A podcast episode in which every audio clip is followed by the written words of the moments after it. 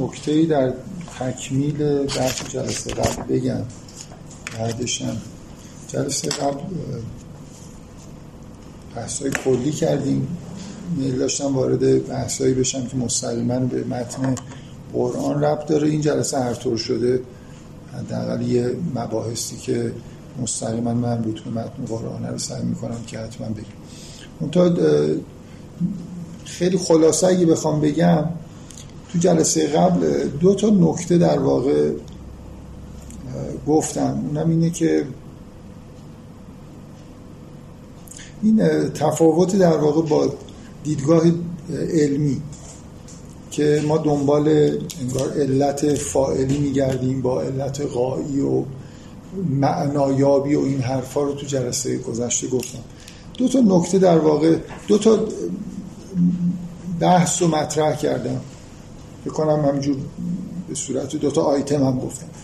یکی این که در ادامه بحثای نظریه تکامل در واقع این مسئله رو گفتم که چرا این تصور وجود داره این تصور نادرست که اگه یه جنبه های غیر آن وجود داشته باشه توی یه فرایندی مثلا یه بخشای استوکستیک که رندوم باشه این تصور وجود داره که خب پس اونجا دیزاینی وجود نداره. ما مثال های خیلی خوب می‌تونیم بزنیم که بهترین دیزاین برای اینکه به یه نتیجه برسیم بهترین به معنای اینکه پارسیمونی هم رعایت شده باشه. با انرژی زیادی در واقع کار رو انجام ندیم. یعنی دیزاین فقط این نیست که مثلا فرض کن دقت زیاد داشته باشیم به معنای. اینه که کار رو انجام بدیم با شما از این مهندس بپرسید همیشه این که هزینه ها رو مثلا مینیموم بکنم جزو خوب بودن دیزاین من سابقه مهندسی دارم و برای خودم این مسئله یادمه که اولین بار توی درس درس مدارای دیجیتال اینو رسما به ما گفتن و یه خورده در اون لحظه برای من یه مثل یه اولین جایی بود که انگار طعم مهندسی رو داشتم میچشیدم. اینکه یه مدار که می‌خوایم طراحی بکنیم قیمت ها رو هم مینوشتن. که مثلا فرض کنید الان خب باشه این دیزاینی که انجام میدیم مثلا دیزاین جالبیه ولی قیمتش مثلا بالاتر از اون یکی دیزاینه. اون یکی حالا ممکنه یه خورده نسبت به این نظر علمی ضعف داشته باشه ولی ارزونتر بهتر. حالا برعکسش رو توی دوره یه دوره ای که توی اصطلاح همون حالت کارآموزی رفته بودم. یه دوره اعلام کردن دارم اول جلسه خاطره میگم قرار نبود اینا رو بگم. یه دوره دانشجوی مهندسی که بودم اعلام کرده بودن تحت عنوان دوره طرح شیش ماهه که بچههایی که مهندسی می‌خونن فکر کنم همه دانشجوها مثلا شیش ماه از دوران تحصیلشون رو برن توی مثلا خدمات نظامی و اینا حالا یا زمان جنگ بود یا مستقیما اون موقع حرف این بود که استفاده تخصصی از دانشجوها بشه. حالا کار نداریم که اصل ماجرا چی بود. من یه دوره در واقع وسط دوره دانشجوییم رفتم توی یه پادگانی که یه بخش الکترونیک داشت. و یه سری کارهای طراحی انجام می‌دادن. برعکسش اونجا پیش اومد برای من. از من خواستن که یه مداری طراحی بکنم که کسایی که می‌خوان با توپ 130 کار کنن. توپ 130 یه توپیه که مثلا باش تانک می‌زنن. ایشون میگن درسته. زدید شما. خیلی آموزشش مهمه برای خاطر اینکه دو تا مثلا چیز داره دو تا آره دو آره. دو تا اهرم داره که مثلا باید با دو تا دست بگیرید بچرخونید این بالا پایین می‌بره و چپ و راست می‌بره. مثل, مثل در واقع تیراندازی به اهداف متحرک باید توپ به اون سنگینی رو روی تانک میزون بکنید که طبعا داره حرکت می‌کنه بعد شلیک کنید که بهش بخوره. خب، براشون مهم بود که کسایی که با توپ کار می‌کنن آموزش دیده باشن. به من گفتن که یه مداری طراحی بکن که این وقتی که مثلا توی یه فرض کنید سوله ای توی یه جایی اینا همین توی پادگان که هستن بشینن تمرین کنن. یعنی یه چیز متحرک حرکت کنه اینا روش. آره روی روی اون چیزی که حرکت می‌کنه اینا نشانگیری بکنن بعد اون مدار الکترونیکی بهشون امتیاز بده. منم یه مدار طراحی کردم و دو تا option داشتم. یکی این که یه سا... تفریق کننده بسازم. یعنی خب می‌دونستم چجوری باید این کار رو انجام بدم. یا اینکه یه دفعه یه سری کارهایی که باید یه IC بذارم همه کارا رو انجام بدم. بعد رفتم با اون مسئولش صحبت کردم.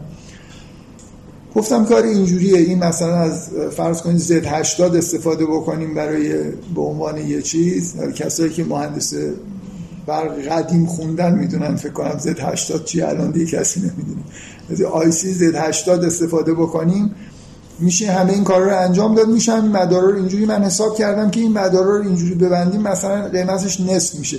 گفت مثلا اون چنده گفتم فرض کن 10000 تومان اینجوری 5000 تومان در میاد. حالا الان مثلا فکر کنید که من بگم اون یه, میلیون تومن این 500 هزار تومن. یه با حالتی برگشت من نگاه کرد. گفت هر کدوم این توپا که هدر میره مثلا قیمتش یه میلیون تومنه.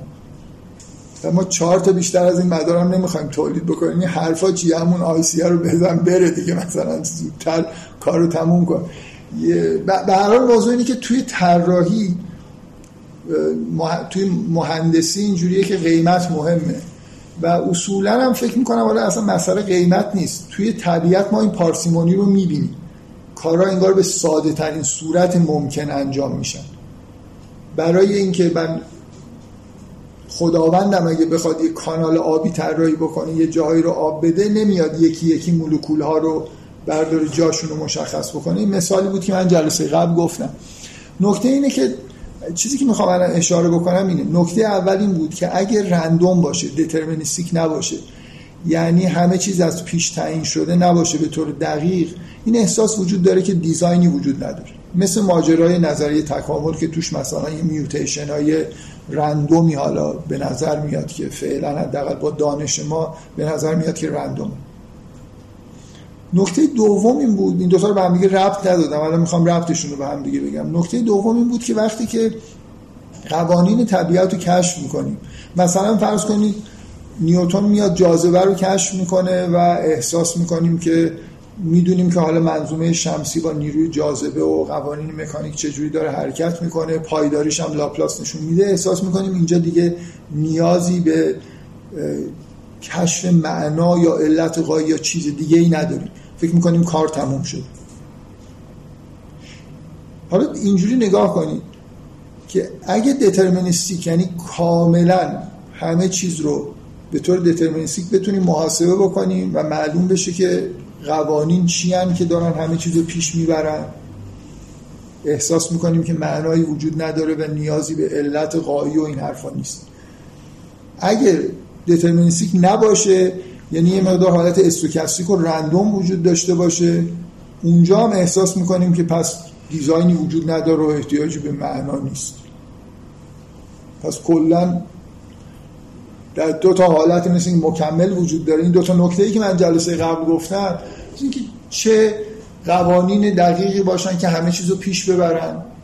هرچی دقیقتر باشه بیشتر احساس می‌کنیم که هیچ دیگه همه چیز پیدا کردیم دیگه. احتیاجی به معنا و نمی‌دونم علت قایی و ماورای طبیعت و اینا نیست. اگه اینجوری نباشم که اصلا دیزاینی نیست و احتیاجی به هیچی نیست. پس کلا از قبل انگار تصمیم گرفتیم که احتیاج به هیچی نیست دیگه. واقعا هم همینجوریه. یعنی اصلا چیزی نیست. نکته توتعی در کار نیست. ما در علم تصمیم گرفتیم که دنبال علتهای فاعلی بریم. دنبال علت قایی نریم. و از قبل تصمیم گرفتیم. برای همینه که به اینجا می‌رسیم.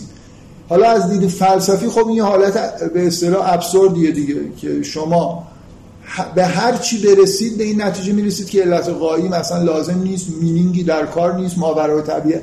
ببینید اینکه تحقیقات علمی به ماورای طبیعت نمی‌رسن خب ما از جزء شرایط تحقیقات علمی اینه که ناتورالیستیک باشه یعنی با استفاده از چیزهای طبیعی چیزهای طبیعی رو عهد بستیم از اولش جزء مفروضات ماست که این علم اینجوری رفتار می‌کنه. یعنی اگه یه جایی برای یه چیز طبیعی علت طبیعی پیدا نکنه سراغ جن و پری و ماورای طبیعت نمیره. میگه پیدا نکردم میگه تحقیقات ادامه دارد.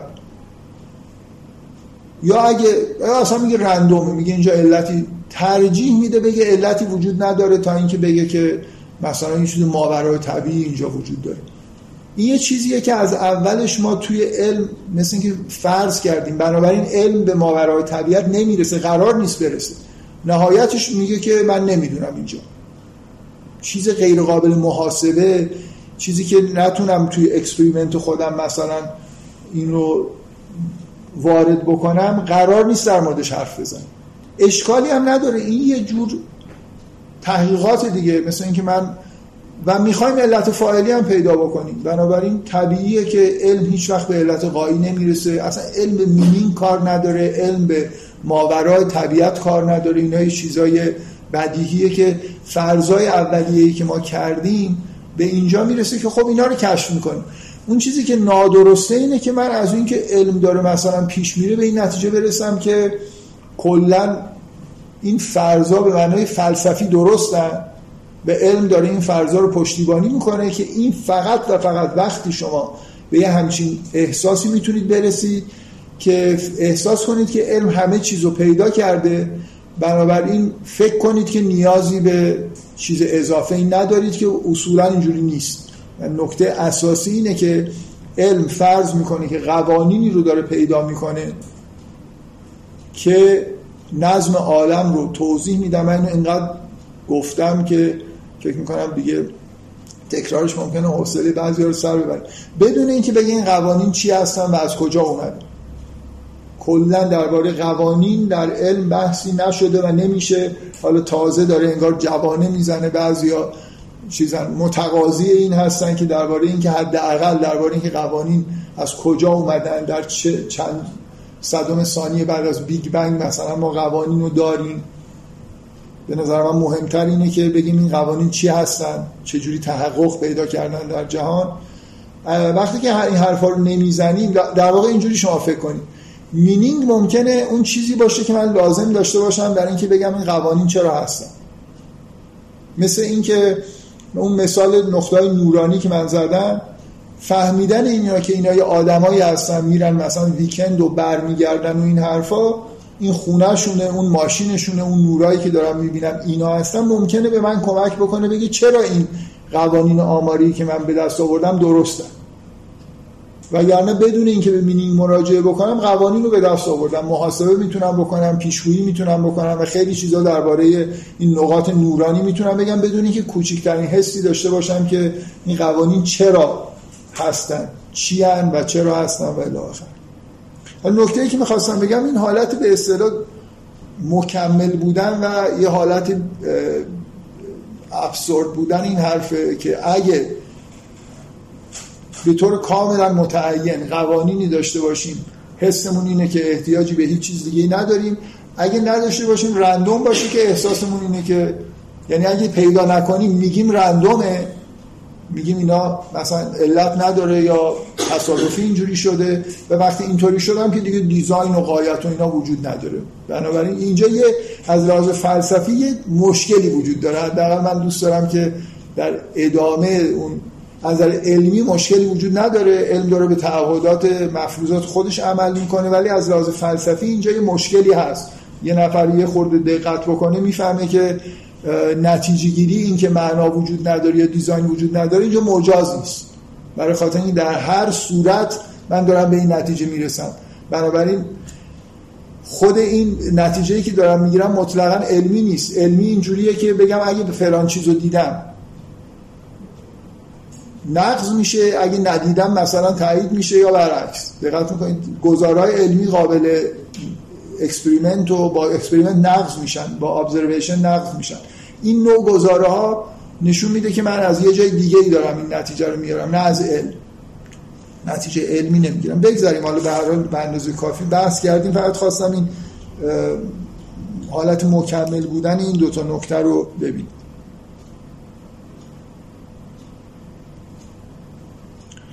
خب بریم سراغ ببینید تا اینجا بحثایی که جلسه قبل کردم مسئله این بود که آیا مثلا تحقیقات علمی می‌تونه ما رو به این نتیجه برسونه که معنایی در عالم نیست یا علت قایی وجود نداره یا مثلا ماورا طبیعت وجود نداره که حالا فکر می‌کنم به اندازه کافی توضیح داده. ولی بالاخره ما سابقه بحثمون اینجوری به اینجا رسیده بود که می‌خواستیم درباره تعارض بین علم و متون دینی مثلا قرآن صحبت بکنیم. نه تصورات و عقاید دینی نه اینکه اون مهم نباشه. ما بحثمون این بود که بیایم مثلا در مورد اشکالاتی که به متن قرآن می‌گیرن اولین چیزی که تو این کلاس مطرح شد این بود که یه سری اشکالات علمی مثلا به قرآن می‌گیرن. اینکه بحثایی که تو قرآن شده مثلا با علم روز تعارض داره. بنابراین یه مشکلی توی قرآن وجود داره. بحث از اینجا شروع شد. من نظری تکامل به دلیل اینکه توی مقدمات بحث خیلی در موردش صحبت نکرده بودم و به این احساس رسیدم که لازمه گفتم توش خیلی اشاره های مختصری به متن قرآن کردم. حالا فکر نمی کنم خیلی در مورد نظری تکامل ادعای تعارض با قرآن وجود داشته باشه. حالا اگه وجود داشته باشه فکر می کنم با بحثایی که من کردم امیدوارم رفت شده باشه. حالا می‌خوام بحث خورده متمرکز بکنم روی اینکه اصولا گزاره های علمی با این چیزی که ما توی متون دینی می‌بینیم از جمله قرآن ممکنه به تعارض برسن یا ممکن نیست. اینجا یه بحث های کلی وجود داره. بعدا یکی دو تا مثالم امیدوارم تو همین جلسه در مورد قرآن بگم. این بحث می‌تونه چندین جلسه هم ادامه پیدا بکنه. بفرمایید.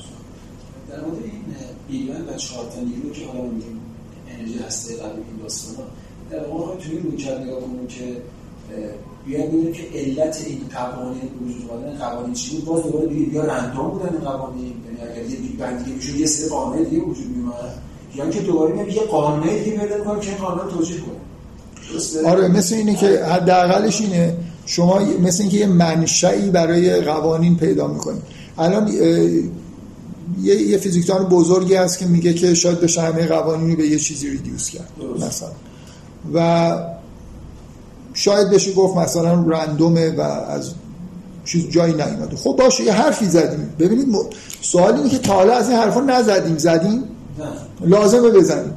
همین موضوع اینه که فیزیک به جایی رسیده که شروع کردن یه همچین حرفایی زدن. یعنی همچین سوالایی پیش اومده و این از لحاظ فلسفی بی نهایت مهمه.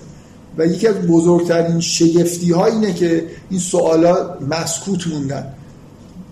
من می‌خوام بگم هیچ جور explanation ی از لحاظ فلسفی و منطقی درباره جهان وجود نداره مگر اینکه این سوالا رو جواب بدیم. یعنی تا حالا انگار فقط بازی کردیم محاسبه کردیم و نظم طبیعت رو description براش انجام دادیم نه explanation description یعنی من بگم که خب مثلا فرض کنید منظومه شمسی اینجوریه. یه قوانینی بذارم یه سری فرمول بنویسم که این نظم رو برای من به خوبی در واقع در میاره و توصیف می‌کنه. یه level از description شاید قوی تر باشه. اینکه مثل اینکه داریم description خودمون رو با یه فرمولای ساده ای انجام میدیم توی یه دستگاه اصل موضوعی. ولی واقعیتش اینه وقتی نمیگم که این دستگاه از کجا اومده چرا معتبره. و نه نمیگم اصلا یه جوری به نظر میاد که ناامید کننده است اوضاع. نمی‌تونم بگم. برای خاطر اینکه قوانین نیوتن رو می‌ذارم description خوبی انجام میده بعد معلوم میشه غلط نسبیت رو می‌ذارم. انتظار دارم که حالا مدت بعد معلوم بشه که اونم یه اشکالی داره. یه جوری به نظر می‌رسه که این مشکلی توی این که چقدر قوانین ولی فرض کنید که به theory of everything رسیدیم. حالا باید بگیم که این قوانین از کجا اومدن. یا میگیم رندومه یا میگیم این قوانین یه جوری یا به یه meaning ی ارجاع میدیم. شاید به یه چیز. نداره. نه. یه قانون پیدا کنیم دورون قانون میگه پیدا کنیم مثلا فرض کنید یه نفر بتونه بگه من قوانین طبیعت رو فرض کنید از منطق بیرون می‌کشم. نه از منطق. یعنی مثلا فرض کنید میگم که از قو... همون جوری که مثلا قوانین ری... کل ریاضیات رو مثلا راسل امیدش این بود که ریاضیات رو بر مبنای منطق بتونه توضیح بده و استوار بکنه. بیس یه نفر بیاد بگه من کل فیزیک رو از منطق در دوران بین نیوتون تو اوج در واقع تسلط نیوتون مکانیک نیوتونی تا فروپاشی فیزیک نیوتونی بعد از نسبیت و کوانتوم اونجایی که خیلی احساس و قدرت می‌کردن مثلا بعد از لاپلاس تلاش اینجوری شده. یعنی فکر می‌کنم کانت مثلا بحث داره درباره اینکه قوانین مکانیک نیوتون رو نه نیروی جاذبه مکانیک نیوتون رو از به طور منطقی ثابت کنه خب؟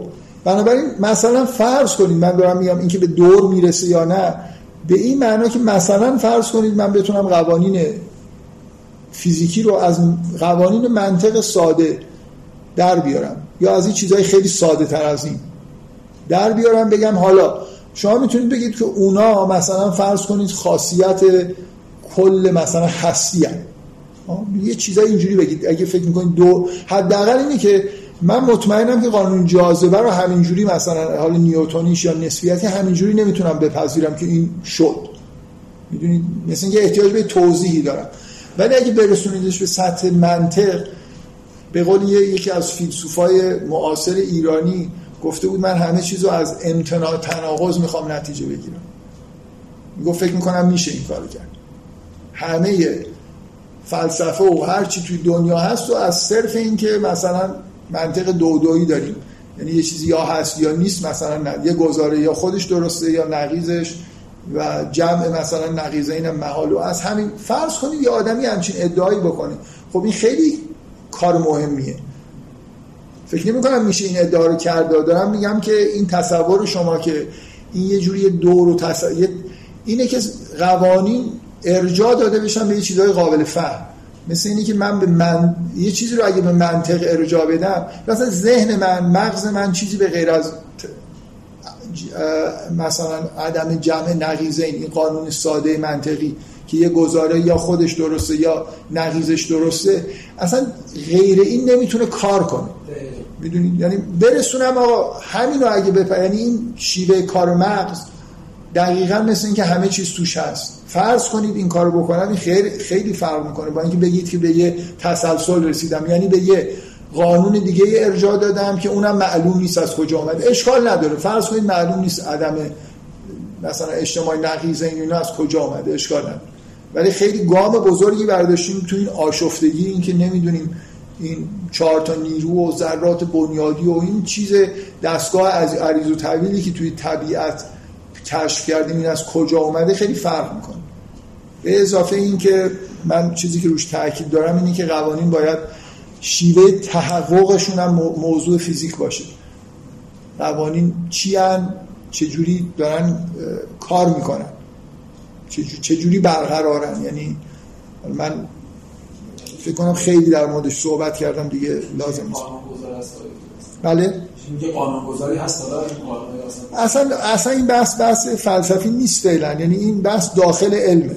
که وقتی که من از قانون صحبت می‌کنم سعی کنم بگم که این قانون چیه و از کجا اومده. یه بحثیه که باید توی علم تا حالا می شده بود ولی نشده. ولی الان مثلا توی ده 15 سال اخیر کسایی هستن که مثلا کلا این موضوع لاز آف نیچر چه توی فلسفه چه توی علم داره بهش مرتب بیشتر توجه میشه دیگه. و این یه چیزی که از زمان نیوتون به بعد کم کم هی کم رنگ شد توجه بهش و دوباره برگشتیم و فکر می‌کنم نکته خیلی مثبتی.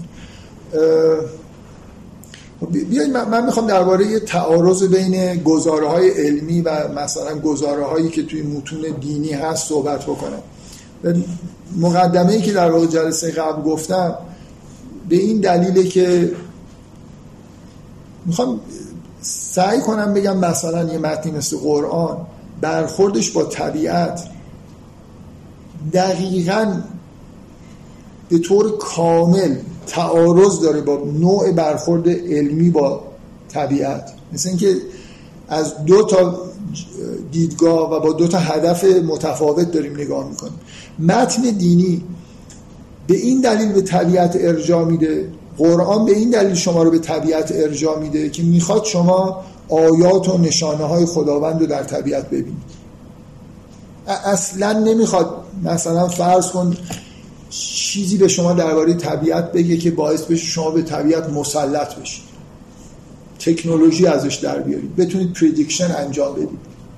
تمام این اهدافی که ما توی علم داریم اینا یه چیزای نه اینکه بدن بد و خوب نداریم. اون یه کار دیگه انجام داره میده. شاعر به یه دلیل به شما طبیعت رو نشون میده. می‌خواد حس زیبایی شما زیبایی شناسی شما رو با استفاده از طبیعت تحریک بکنه.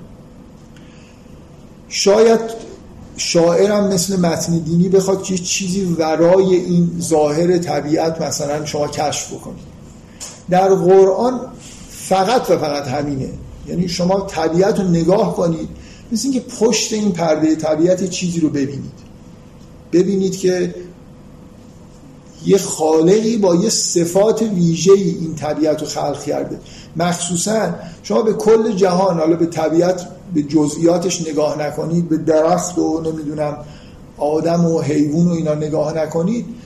خالق جهان رو ممکنه همینجوری به طور فلسفی هم بتونید کشف بکنید که خالقی وجود داره. ولی در, طبیع در جهان خلق شده تو این مخلوقاتی که شما صفات الهی رو می‌تونید ببینید. این چی؟ من چندین جلسه قبل وقتی بحث به قرآن رسید سعی کردم بگم که قرآن اصولا داره شما رو با خدا آشنا می‌کنه و آش... نحوه آشنایی هم اینه که نه اینکه فقط یه خدایی وجود داره که این خدا صفاتش رو بشناسید اینکه در سراسر قرآن شما می‌بینید که یه چیزهایی گفته میشه.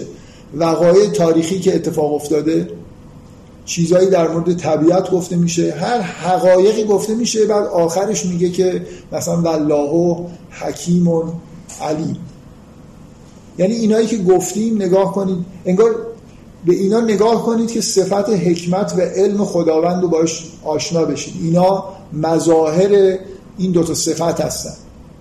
همینطور اسماع الهی در واقع در قرآن میاد در کنار چیزهایی که مربوط به طبیعتن وقایع تاریخی یا هر حقیقت دیگه ای که داره بهش اشاره میشه از گذشته یا آینده. بنابراین طبیعت در قرآن و در متون دینی نقشش این نیست که مثلا من می‌خوام بذارمش زیر ذره مطالعهش بکنم ازش مثلا ببینم چجوری می‌تونم به طبیعت مسلط بشم. قوانین نمی‌دونم محاسباتی کشف بکنم که بتونم در مورد یه چیزایی پیشگویی بکنم. در قرآن به کسوف و خسوف اشاره نمیشه برای خاطر اینکه شما مثلا فرض کنید بتونید محاسبه کنید که خسوف بعدی کی اتفاق میفته علم برای چی داره در مورد خسوف و کسوف مطالعه می‌کنه؟ می‌خواد ببینی این مکانیسمی که اینا به وجود میان چیه؟ و بعد بتونه در این حال محاسبه بکنه که این محاسبه رو خیلی خیلی وقت قبل یاد گرفتن. در زمانی که قرآن نازل می‌شد این محاسبات بلد بودن. ولی آیا در قرآن به این محاسبات اشاره ای شده؟ به این اشاره شده که خصوف و کسوف چی هن؟ چجوری اتفاق میافتن؟ به مکانیسماش اشاره شده؟ نه. به چی اشاره میشه در مورد خصوف و کسوف؟ خصوف و کسوف اتفاق قرآن اینجوری در واقع میگه که این خصوف و کسوف از اتفاقایی که در پایان جهان در موقعی که قیامت میشه نظم ستاره ها و سیاره ها به هم می‌خوره و خصوف و کسوف هم خواهیم داشت. خورشید تاریک میشه و خسف القمر. اینا جز صفات حوادث و وقایعی هستن که در پایان دنیا اتفاق میفته پایان دنیا ترسناکه. برای اینکه همه چیز نظم نظم طبیعی که ما بهش عادت کردیم به هم میریزه. خورشید دیگه نمیتابه. ماه تاریک میشه و اصلا رسما گفته میشه نظم ستاره ها به هم می‌خوره و خیلی چیزهای دیگه. زلزله میشه هر چیز. همه این روال طبیعی که طبیعت داره همش به هم میریزه. وقایع هولناکی اتفاق میفته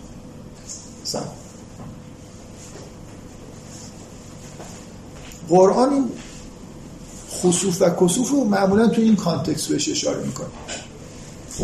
اینا مثل اینکه اینا یه نشانه هایی از این هستن که یه روزی مثل این که یه قیامتی در پایان هست که همه چیز به هم میریزه. و خصوف و کسوف دو تا نشانه ای هستن که برای ما گذاشته شده. که بفهمیم که این خورشید همیشه نخواهد تابید. مثل اینکه یه یه لحظه یه اشاره به شما بشه فکر نکنید که این خورشید همیشه میتابه. یه, یه جایی تابشش قطع میشه. فکر نکنید این ماه همیشه تو آسمان هست و روشن. یه جایی خصوف اتفاق میفته و دیگه هم تموم میشه. یعنی خصوف دائمی خواهید داشت. بنابراین اینا, اینا نشانه های یه چیزی هن. نشانه های یه واقعه بزرگی هن که در حالا معناگرا و غایت گرایانه که فکر بکنید خورشید و ماه و اینا نه به طور رندوم اینجوری قرار گرفتن می‌تونست یه چرخ منظوم شمسی می‌تونست یه طوری باشه که ما خصوف و کسوف نداشته باشیم ما این منظومه شمسی طوری در واقع تنظیم شده که این دوتا پدیده خصوف و کسوف موقتی اتفاق میفتن چرا اتفاق میفتن؟ جواب قایت گرانیانش اینه که بشری که اینجا داره زندگی می‌کنه نشانه ای از قیامت رو در طول حیات خودش ببینه. این نماز آیات هم که می‌خونیم برای خاطر این میگن که اگه نمی‌دونم بترسید چیزای ترسناک. آیات اینا آیات قیامت هم. یعنی من موقعی که خصوف رو می‌بینم باید یاد این بیفتم که یه روزی این خاموش میشه. این چیزایی که مربوط به زلزله و نمی‌دونم خصوف و کسوف و همه اینا اینا هم وقایعی هستن که باید منو یاد این بندازن که این نظم ابدی نیست. این نظم یه روزی از بین میره. یه جهان دیگه ای بعد از این میاد که دیگه این انگار این قوانین دیگه کار نمی‌کنه. چطوری این نظم از بین میره؟ جای فکر کردن داره. قوانین به هم میریزن احتمالا. قوانین دیگه کار نمی‌کنه. اون قوانینی که ما نمی‌دونیم چی و نمی‌دونیم از کجا اومدن انگار تاریخ مصرف داره. یه جایی از کار میفتن و نظم این عالم ستاره ها سیاره ها همه چیز به هم میریزه. این نگاه به خصوف و کسوف چقدر ربط داره به مسائل علمی؟ خب میگم این تفاوت دیدگاه. اصلا اینجوری اینا با هم دیگه تعارضی پیدا نمی‌کنن.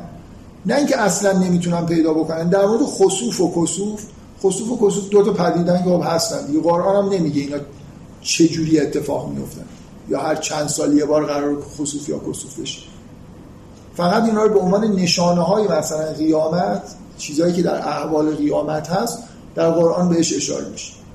خب علم هم کار دیگه ای داره می‌کنه. علم داره محاسبه می‌کنه. اولا ما دقیقا می‌دونیم که مکانیسمش چیه. سایه مثلا فرض کن زمین میفته رو ماه یا سایه ماه میفته رو زمین و این اتفاقایی که در واقع میفته اتفاقایی هستن که توی منظومه شمسی طبق همون معادلاتی که ما می‌دونیم و توصیف می‌کنیم می‌دونیم چجوری حرکت می‌کنه. هر مدت یه بار اتفاق میفته الان می‌تونید تا بدید با یه برنامه کامپیوتری چند هزار سال دوست دارید دقیقا بدونید تو چه ثانیه این اتفاق شروع میشه کجاهای زمین دیده میشه همه رو میشه محاسبه کرد. اینو قبلا هم می‌تونستن من این نکته رو دارم روش تاکید می‌کنم که از زمان در زمان قبل از پیامبر قرنها قبل از پیامبر محاسبات بلد بودن. ولی قرآن کاری به این محاسبات نداره. چه فایده ای داره من محاسبه بکنم که خصوف و کسوف کی اتفاق میفته بذارید من یه خاطر یه کسوف کامل سالهای قبل تو اصفهان شد. من یه خورده خیلی چیز بود دیگه. خیلی پدیده نادری بود طولانی بود. فکر می‌کنم می‌گفتن که آخرین خصوص مثلا نمام قرن قبل و به هر حال من خیلی مردد بودم برم ببینم خیلی پا شدن از همینجا رفتن اصفهان اصفهان خیلی از همون دنیا اومده بودن. خیلی دیر مثلا دیگه نزدیک ساعت 11 12 شب تصمیم گرفتم برم. رفتم مثلا صبح رسیدم اصفهان و عصرش هم باز دوباره فکر کنم برگشتم. خصوص فکر نمی کردم اینقدر روم تاثیر بذاره. احساس هم خب من حالا می‌دونم چی میشه دیگه چیه تا چه اتف... ولی واقعا یه حس عجیبی داره کسوف. یعنی خصوف خیلی اینجوری نیست. کسوف خیلی تاثیر عجیبی داره. یعنی یه حس متوقف شدن حیا یه جوری حالت رعب داره. وسط روز. می‌دونید چیزی که رعب بود این بود که این اتفاق ناگهانی نمیفته خورشید مثل اینکه داره مریض میشه. این از چند ساعت قبلش.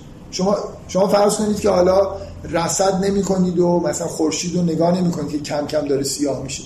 یه آدم عادی هستید دارید در یه روستای هزار سال قبل میرید یه در حس می‌کنید که اتفاق عجیبی داره میفته خورشید رنگش یه خورده مثلا عوض میشه. بعد هی بیحالتر میشه. می‌دونید یه چیز ترسناکیه. برای اینکه غیر عادیه دیگه. فکر کنید تا حالا اصلا کسوف ندیدید. اولین بارتون کم کم یه حالت روب و وحشتی آدم احساس می‌کنه. به دلیل اینکه عادی ترین چیزی که تو دنیا شما دارید اینکه هر روز صبح از اون ور خورشید در بیاد شب از این ور بره مثل اینکه طبیعی ترین اتفاقی که ما همیشه منتظرشیم این داره به هم میریزه. این حس اینکه این جهان لزومی انگار نداره که منظم باشه. یه حسی توی کسوف هست لاغر توی کسوف من خصوف و خیلی حالا نمیگم. توی کسوف این احساس واقعا وجود داره که کی گفته که هر روز خورشید در خواهد اومد؟ مثل اینکه این نظمی که ما بهش عادت کردیم می‌تونه به هم بریزه. یه نشانه خوبیه برای اینکه من به این فکر بکنم که یه روزی قیامتی هست. این حسش به منتقل بشه نه اینکه رو کاغذ استدلال فلسفی نیست. برید توی کسوف کامل تا اینکه این احساس بهتون منتقل بشه که نظم جهان یه چیز لاینفک جهان نیست. ممکنه از بین بره. شاید این قوانین دیگه یه روزی کار نکنن. حالا به هر طریق. این مثال خصوف و کسوف مثال خوبیه برای اینکه ببینیم انگار اصلا از دو تا دیدگاه داریم نگاه می‌کنیم که هیچ اشتراکی با هم ندارن. می‌تونن اشتراک با هم نداشته باشن. یه دوست دارن که همینجا کار رو تموم کنن. بگن آقا متون دینی دنبال معناگرا معنای توی طبیعت هستن. و علم درست برعکس دنبال معنا نیست. اونا غایت, غایت ها رو می‌خوان توی طبیعت کشف بکنن. و علم دقیقا می‌خواد که بدون غایت کارش رو انجام بده. ساین علم که میگم یعنی ساینس. بنابراین اینا به همیشه ربطی ندارن. همینجا بحث رو ببندیم و تموم بکنیم. ولی اینطوری نیست. من می‌خوام بگم که یه خورده دقت بکنیم. حالا این مثال خصوف و کسوف خیلی مثال خوبی بود. برای اینکه ما می‌دونیم که تو قرآن چند جا اشاره شده اونم در احوال قیامت بوده و اینا.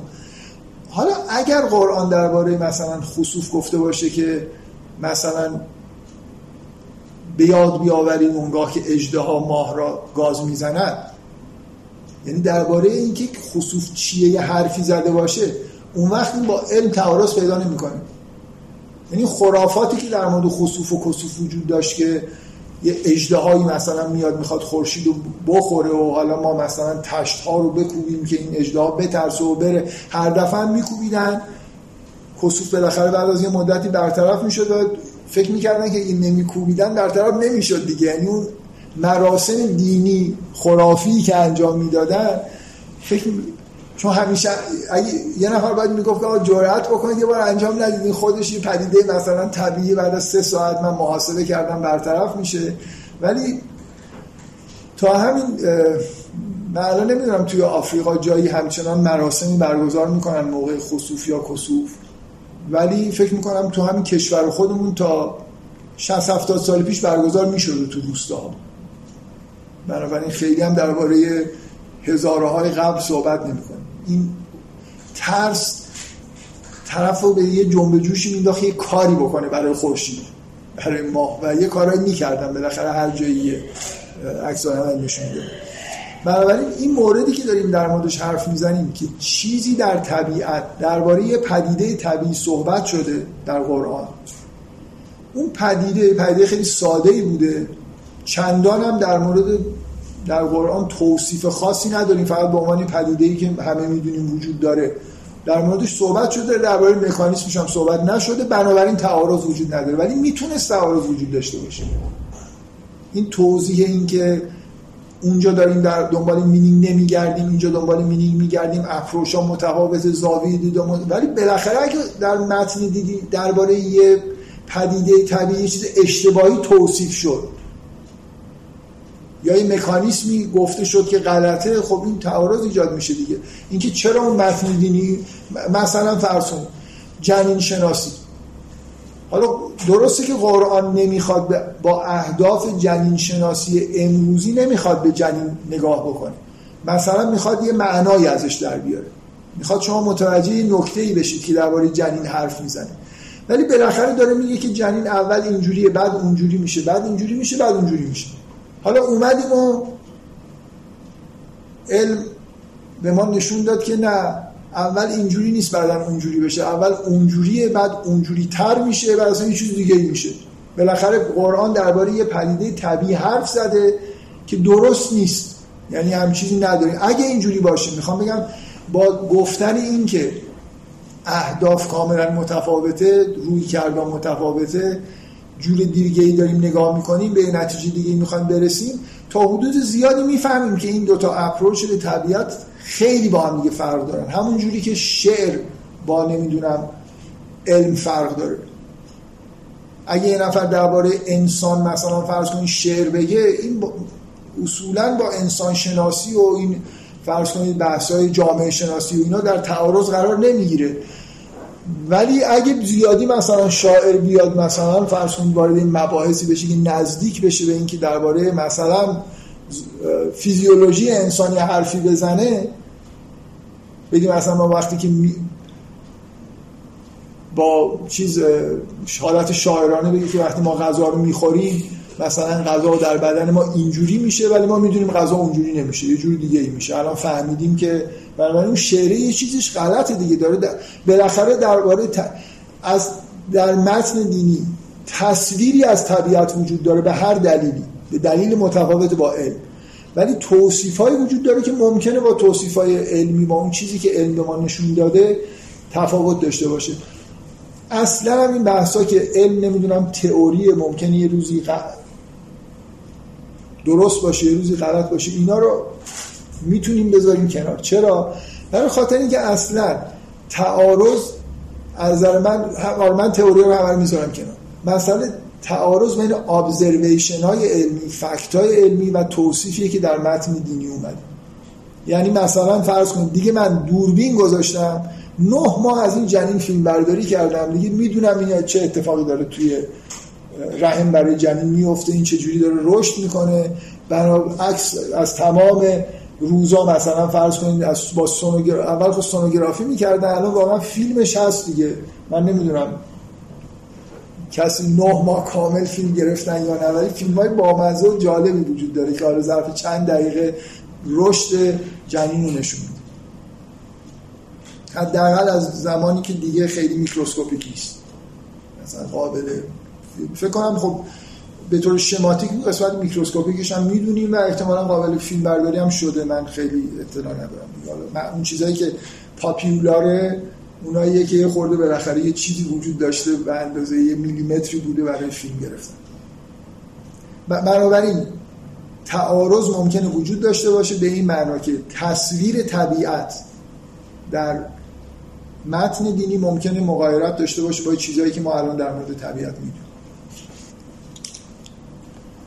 و کلا با این راه کلی خیلی موافق نیستم. چی میگن آماده به جنگم. که این الان اینجا اینو در متن دینی نوشته اینو باید در مورد همین بشینیم بحث بکنیم. اینکه یه راه حلی ارائه بدیم که نه علم کلا با دین تعارض پیدا نمی‌کنه به همون دلیل یا دلایل دیگه علم با متن دینی تعارض پیدا نمی‌کنه. آدم ساده ای هم نیستم که گزارهای علمی و دینی رو خیلی راحت هم کنار هم بذارم و حتی این توصیفا با هم تفاوت داره. می‌خوام در مورد همین چیزا بحث بکنم. خود این توصیفا ممکنه در واقع توصیفا با زبان انجام میشه دیگه. زبان علم با زبان دین فرق داره بنابراین زبان شعر با زبان روزمره فرق داره با زبان علمی فرق داره. اینا رو باید بفهمیم. این آدمای ساده و همینجوری بگیم که آقا مثلا تو قرآن درباره جنین اینجوری گفته در نمی‌دونم هفت آسمان مثلا گفته و این حرفا. باید بفهمیم که با زبان متن با زبان دین به طور کلی با زبان هر متن دینی مثل اینکه با زبان هر شاعری داریم آشنا میشیم باید آشنا بشیم. به همین راحتی نیست که من بگم مثلا فرض کنید اینجا نوشته هفت آسمان علم گفته هفت, هفت آسمان وجود نداره. یه خورده باید دقت بکنیم که این در متن دینی این مثلا توصیف معناش خب من یه چیزی اینجا نوشتم خیلی هم مهمه ولی مطمئنم اگه بگمش مثال های قرآنی از دست میرن. می‌خوام حالا همین قدری که حرف زدم برم سراغ خود متن و دو تا مثال همین هفت آسمان و جنین شناسی رو یه خورده امروز در موردش بحث بکنم که دوباره مثل جلسه قبل نشه که همه بحث و بحث کلی باشه. خب بذارید درباره بحث کلی اینه که بهتر بشناسیم که توصیفات علمی. الان پس مسئله مسئله روشنه به نظر من. به پدیده ای یه پدیده یا یه چیزی در طبیعت انعکاس پیدا بکنه. توصیفی ازش در متن دینی وجود داشته باشه. در علم همون پدیده توصیف شده باشه و این دوتا با هم دیگه ممکنه تعارض داشته باشه. مثل مثلا هفت آسمان یا مراحل مثلا رشد جنین اینا در قرآن اومده حالا هفت آسمان یه خورده ابهام داره که یعنی چی؟ باید بفهمیم یعنی چی ولی رشد جنین دیگه داره درباره رشد جنین انسان صحبت می‌کنه یه مراحلی رو مثلا داره ذکر می‌کنه که اگه با فیلم برداری که ما الان انجام دادیم نه با تئوری های جنین شناسی نه. با فکت های بدیهی که داریم می‌بینیم تعارض داشت خب بالاخره اینجا مشکلی به وجود اومد. راه حل مثلا دکتر سروش اینه که کلا شما متن دینی رو در سایه یکی از راه قدیمی. راه قدیمی این بود که متن دینی رو در سایه علوم عصر بفهمید. یعنی اگه جنین شناسی امروز به شما یه چیزی میگه شما این متن رو در سایه اون بفهمید. مستقل از علم نفهمید. مثل اینکه اونو پیشفرض بگیرید بعد برید این متن رو بخونید ببینید حالا چی می‌فهمید. خب اگه اون پیشفرض باشه من چیزی از این می‌فهمم که دیگه با اون تعارض نداره. دیگه این راه حل کلی من از این راه حل میام خوشم میاد راه حل جدید اینه که فکر کنید این همه رویا بوده. دیگه رویا دیگه حالا مثلا تصاویری که در رویا ظاهر میشه که اونقدر نباید جدی بگیرید که حالا بگید نمی‌دونم با متن. مثلا پیامبر در رویا دیده که جنین اینجوری رشد می‌کنه باید تعبیرش بکنیم رویا رو تفسیر بکنیم تعبیر بکنیم تعویل بکنیم که بشه یه جوری خلاص مشکل و حلش خب ببینید زبان علم زبان خیلی خاص جدیدیه. اصلا قبلا وجود نداشته. با تمام زبانهای با همه چیزهایی که بشر در طول تاریخ گفته تعارض ممکنه پیدا بکنه. برای اینکه اصلا یه جور دیگه ای در واقع ما توصیف می‌کنیم. حالا امیدوارم این متنی که اینجا دارم و بتونم بخونم که این حرفایی که می‌زنم یه خورده دقیق روشن بشه که مثلا یه آدم scientist چه انتظاری داره؟ اصلا وقتی شما از شما وقتی که از یه پدیده طبیعی دارید یه توصیف علمی می‌دید بی نهایت مهمه که خیلی دقیق این کار رو انجام بدید. یعنی یه observer یه مشاهده کننده خیلی دقیقی باشه.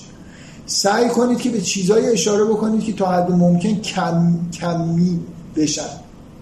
قابل قابلیت کمی شدن داشته باشن یعنی مثلا من همینجوری بیام در مورد طبیعت بگم که خورشید مثلا رنگ باخت. پیش از کسوف من همین حرفایی که زدم. هر توصیف های علمی نیست. آقا من اونجا بودم دیدم خورشید یا حالت رنگ پریده ای پیدا کرده انگار که مریضه. یه آدم scientist عصبانی میشه که این بگو فرکانس نورش مثلا از فلان قد شروع کرد به این مقدار رسید بعد نمی‌دونم در این حد متوقف شد دوباره این توصیف علمی اینو و همینجوری بیام مثلا شاعرانه به احساسی که به من دست داده در مورد کسوف صحبت بکنم عصبانی میشن. واقعا اصلا این نیست یعنی علم, این علم اینه که من این مشاهدگری باشم که هر چیزی رو دارم مشاهده می‌کنم. اگه کوچکترین امکانی وجود داره که اندازه گیری های انجام بدم انجام بدم کمیش بکنم. دقیق اگه مثلا درباره جن جنین دارم صحبت می‌کنم بگم در مثلا هفته نه در روز مثلا چندم سایزش به طور میانگین چقدر خب ما قبلا اصلا اینجوری صحبت نمی حرف نمی‌زدیم. یعنی به خیلی به تدریج تا در تاریخ بشر بالاخره به جایی رسیدیم که این کمی کردن خیلی مهم شد. اصلا یه, یه پدیده خیلی مهم. لاقل یه نفر تو دنیا هست که خیلی اون تاکید کرده. اینه که یه مقوله وجود داشت به غیر از مثلا علت فاعلی و غایی و اینا همه کنار رفت علت فاعلیمون یه مقوله در کنار کمیت وجود داشت به اسم کیفیت. اصلا شما نمی‌دونید این کیفیت چی بود در فلسفه. کلا ماسمالی شد. و از اینکه ساینس اومد ما همه فقط به کمیت کار داریم. اصلا چیزی به اسم کیفیت نمی‌شناسیم کوالیتی واژهش مونده ولی این واژه اون بار معنایی فلسفی مثلا ارسطویی رو دیگه نداره. شما باورتون شاید نشه که اعداد علاوه بر کمیت کیفیت داشتن. یعنی دو فقط یه کمیت دو سه اصول پیانو در ریاضیات به من میگه که اعداد طبیعی مثلا یک دو سه فقط توالی مهمه. در ریاضیات قدیم یه چیزی مباحثی تحت عنوان در واقع نسبت دادن کیفیات به اعداد هم وجود داشت. که در واقع میشه گفت ریاضیات نبود دیگه. یعنی به این معنایی که ما الان ریاضیات رو می‌شناسیم اون چیزی که مباحثی کیفی که در مورد اعداد وجود داشت چیزایی بودن که ریاضی حساب نمی‌شد. ممکنه به درد جادوگری میخوردن یا هر چیزی دیگه به درد محاسبه نمیخوردن. دو به اضافه سه میشه پنج. ربطی هم به کیفیتشون نداره. با همون اصول پیانو هم در میاد. می‌دونید منظورم چیه؟ ولی می‌خوام بگم حتی کمیت های خالصی مثل اعداد در کنار خودشون کیفیت هم داشتن. اون آدمی که خیلی به این موضوع اهمیت داده رنگنونه رنگنون یه آدمیه که خیلی به علوم در واقع به سنت های معرفتی بشر اهمیت میده و خیلی چیز دیگه. یعنی فکر می‌کنم یه نهزتی ایجاد کرد که یه مقدار آدما اون چیزی که الان بهش میگن ancient wisdom یعنی خرد مثلا باستانی رو جدیتر بگیرن ایده گنون این بود که اینا خیلی هاش الهی هن. به عنوان آدم دیندار می‌گفت مثلا فرض این چیزی که در هند هست اونم الهامات و وحی الهی بوده هستن در چیز به اصطلاح علوم قدیمه ما خیلی وقتا برای توجیه بعضی از علوم حتی حکمت. می‌گفتن اینا این اتهامی که مثلا حکمت اسلامی اون فلسفه عرستویی و فلسفه افلاتون و فلسفه یونانه که به ارث بردن بنابراین یه از این جهت مخالف فلسفه بودن. احساس می‌کنن این چیز غیر دینیه دفاع حکما این بود که اینا اینا رو یونانیا اختراع نکردن یونانیا از مثلا فرض کنید مصر و سومر و اینا به ارث بردن. و خیلی از این علوم رو می‌گفتن اینا منشأش ادریسه. می‌گفتن یعنی همین الان هم باور کنید در حوزه علمیه کسایی که حکمت و فلسفه طبیعی چی میگن طبیعیات و اینا کار می‌کنن حسشون اینه که اینا چیزای الهامات الهی بوده که توسط پیامبران به بشر آموخته شده. یونانیا به ارث بردن. گنون دیدگاهش اینه که این چیزهای قدیمی رو بریم بخونیم اینا چیزای جالبی توش هست. یعنی خیلی حقایق توش هست که بشر کلا اینا رو فراموش کرده. خیلی آدم ضد مدرن طبعا ضد علم به معنای هست دیگه. یعنی علم و یه جور انحراف کمیت کنار کیفیت کنار گذاشته شده قایت گرایی کنار گذاشته شده. اصلا امکان نداره اینجوری به جایی برسیم در مورد جهان. و به همین که علم ممکنه به یه تکنولوژی ختم میشه ولی به حقیقت ختم نمیشه. اگه دنبال حقیقت هستیم بهتر علم رو فراموش کنیم بریم ببینیم قبلا چیزای بهتری می‌گفتن. یعنی یه جور از دیدگاه دانشمندای آدم مرتجعه دیگه. داره شما رو ارجاع میده به مثلا چند هزار سال قبل بهتر میفهمیدن. کاملا گنون احساسش اینه که آدمایی که توی یونان بودن هایدگر هم اواخر عمرش احساسش همین شد که یونانیا بیشتر جهان میشناختن تا ما. این در واقع ساینس باعث شده که ما هیچ چیز از جهان دیگه نمی‌فهمیم. بریم ببینیم اونا مثلا رابطه بین ریاضیات و طبیعت رو می‌خوایم بررسی بکنیم یونانی ها چیزای جالبی گفتن. یعنی این حس این که یه منبعی از دانش در گذشته خیلی دور وجود داشته یه سری آدما مخصوصا گنون آدمای خیلی جدی در واقع و این جریانی که گنون ایجاد کرد جریانیه که بهشون اصطلاحا میگن ترادیشنالیست یا پیروان آره یه اصطلاح خاصی برای این گروه وجود داره میگن حکمت خالده که آیه سید حسین نصر الان که از مهمترین چیزاست نماینده های این جریان توی دنیاست. نه چون ایرانیه کلا جز نزدیکان فیتوف شوان بود و بالاخره تو مرکز این هسته مرکزی این جریان قرار داشته حالا اینکه اینا چقدر پیرو واقعی گنون هستن ممکنه یه مناقشه‌ای باشه ولی بالاخره این گروه گروهی هستن که هنوزم به شدت. شما یه, یه کتابی هست علم و تمدن در اسلام از آقای سید حسین نصر. انشاءت خارزمی منتشر کرده. اونجا یه چیزای این شکلی می‌تونید پیدا بکنید. مثلا فکر کنم بحث کیفیت داشتن اعداد توی نظام قدیمه مثلا علوم قدیمه اونجا یه مدخلی داره که همین در حد دیدنش بالاخره جالب.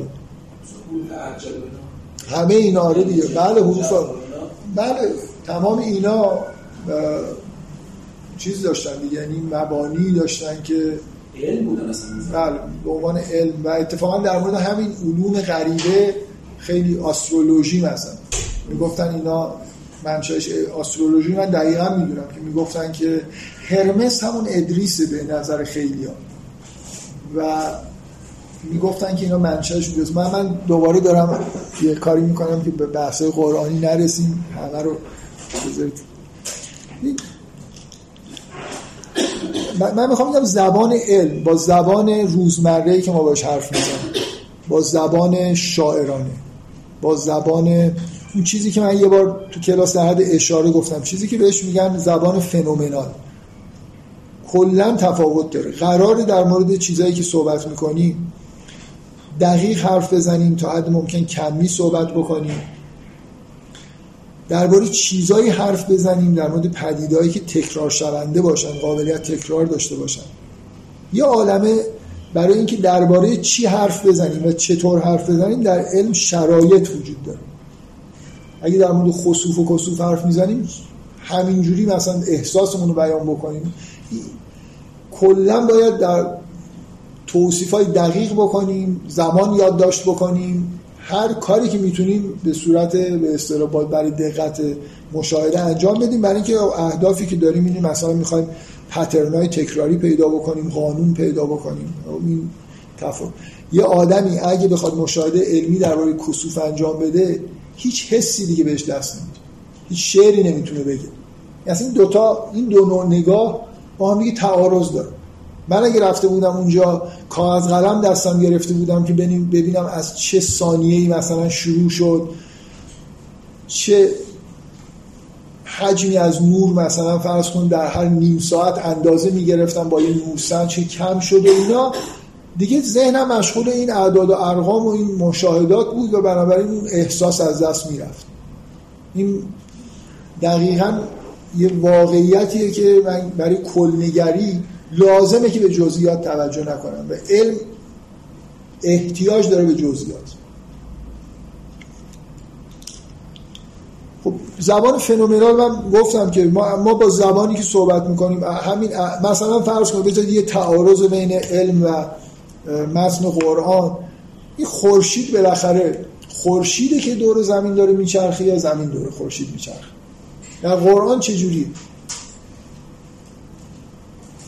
مثلا ها خورشید دور زمین. داره میچرخه. این مثلا در قرآن میگه که ابراهیم به اون شخص که باش محاجه می‌کرد که حالا شاید نمرود بود گفت که خداوند خورشید رو از شرق بیرون میاره. تو اینو از غرب بیرون بیار. ان الله یعتی به شمس من المشرق. خورشید را از شرق می آورد تو از غرب بیار یا زلقرنه نفی یه جایی دید که خورشید مثلا داره غروب می‌کنه. همه خیلی جاها اینجوریه که داره در مورد این صحبت می‌کنه که خورشید طلوع کرد خورشید غروب کرد.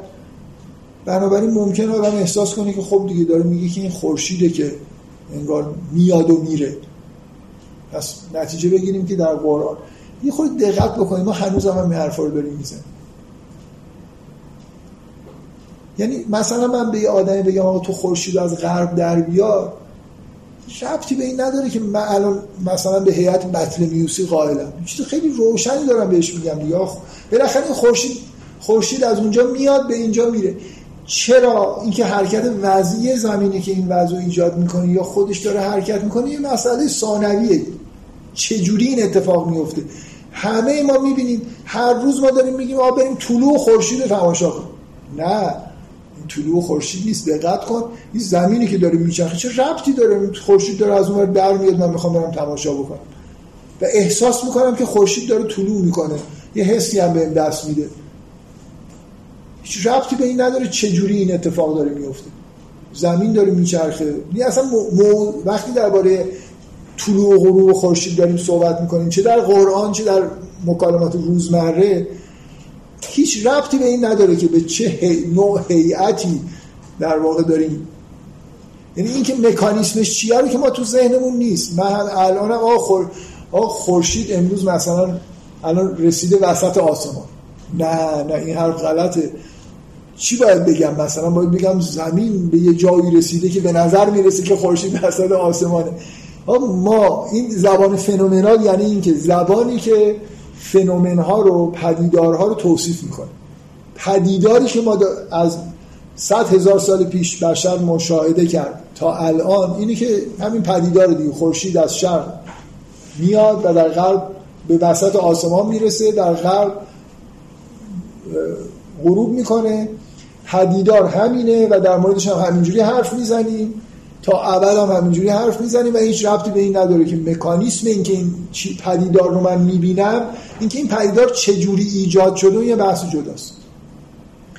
من میگم آقا مثلا نور خورشید زرده یه نفر بیاد بگه نه این مثلا توش نمی‌دونم این چیزای دیگه هم هست. بابا این چیزی که من دارم می‌بینم من به این میگم زرد. درباره این فنومن دارم صحبت می‌کنم. چرا اینجوری به نظر می‌رسه؟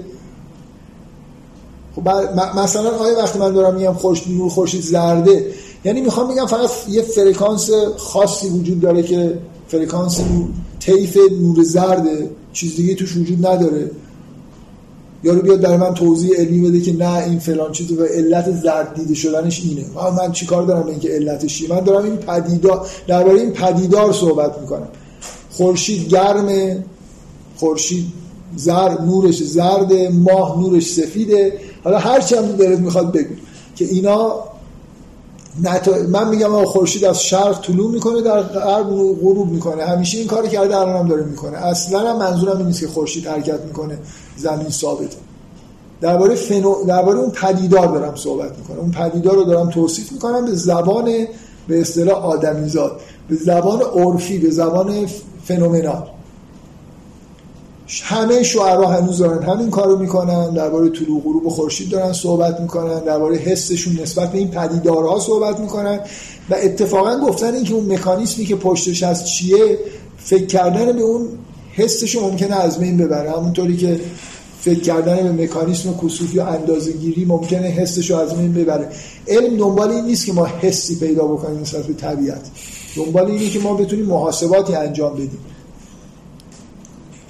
بنابراین ما وقتی درباره تفاوت بین توصیف یا تعارض بین توصیف های متن دینی مثلا قرآن درباره پدیده های طبیعی با, تف... با توصیف علمی از اون پدیده داریم صحبت می‌کنیم باید متوجه این باشیم که این پدیده ها با دو تا زبان متفاوت دارن توصیف میشن. و همیشه در قرآن و همه متون دینی و همه اشعار و تقریبا همه مکالمات روزمره ما زبان ما زبان فنومناله نه زبان علمی. زبان علمی کاربرد خودشو داره. اینکه دانشگاه بخواد به مردم کوچه بازار هم تحمیل بکنه که یه جور دیگه ببینید توی, توی فیزیک ما واقعا بالا و پایین نداریم. من یه روز اینجا به عنوان مثال زبان فنومنال اینو گفتم. ما الان حرف می‌زنیم از اینکه برو بالا بیا پایین. بالا و پایین یعنی چی؟ تعریف دقیقی از یعنی ما جهتی نداریم در جهان. زمین اگه مسطح هم بود بالا و پایین. ما در فیزیک چی داریم؟ یه مختصات مرجع می‌گیریم. بعد جهت ها مشخص میشن. دیگه جهت یونیورسالی در جهان وجود نداره. ما به طور فرضی داریم جهت میگیم این این وری که من میگم بالا اگه اون ور کره زمین باشم پایینه یه یه خود اون ورتر باشم بالاخره با بالایی که اون میگه انحراف داره. بنابراین اصلا چیزی به اسم بالا و پایین توی زمینی که گرده بالا و پایین تعارض تناقض آمیزه اصلا این حرف به عنوان یه جهت بهش نگاه بکنم ولی همه ما از کلمات بالا و پایین و چپ و راست استفاده می‌کنیم هیچ مشکلی هم نداره و می‌فهمیم چی داریم میگیم. این نمونه زبان فنومناله که ممکنه اصلا با علم با علم نه ممکنه اصلا با زبان علمی سازگار نیست. یعنی شما حق ندارید در زبان علمی حرف از بالا و پایین بزنید. باید مختصات مشخص بکنید نسبت به اون مختصات حرف بزنید برای اینکه می‌خوای یه حرف دقیق محاسبه پذیر بزنی نه اینکه ساده سازی مثلا انجام بدی توی کلام. بنابراین ما در زبان روزمره زبان شاعرانه در متنی همه اینجا از غیر زبان علم داریم استفاده می‌کنیم.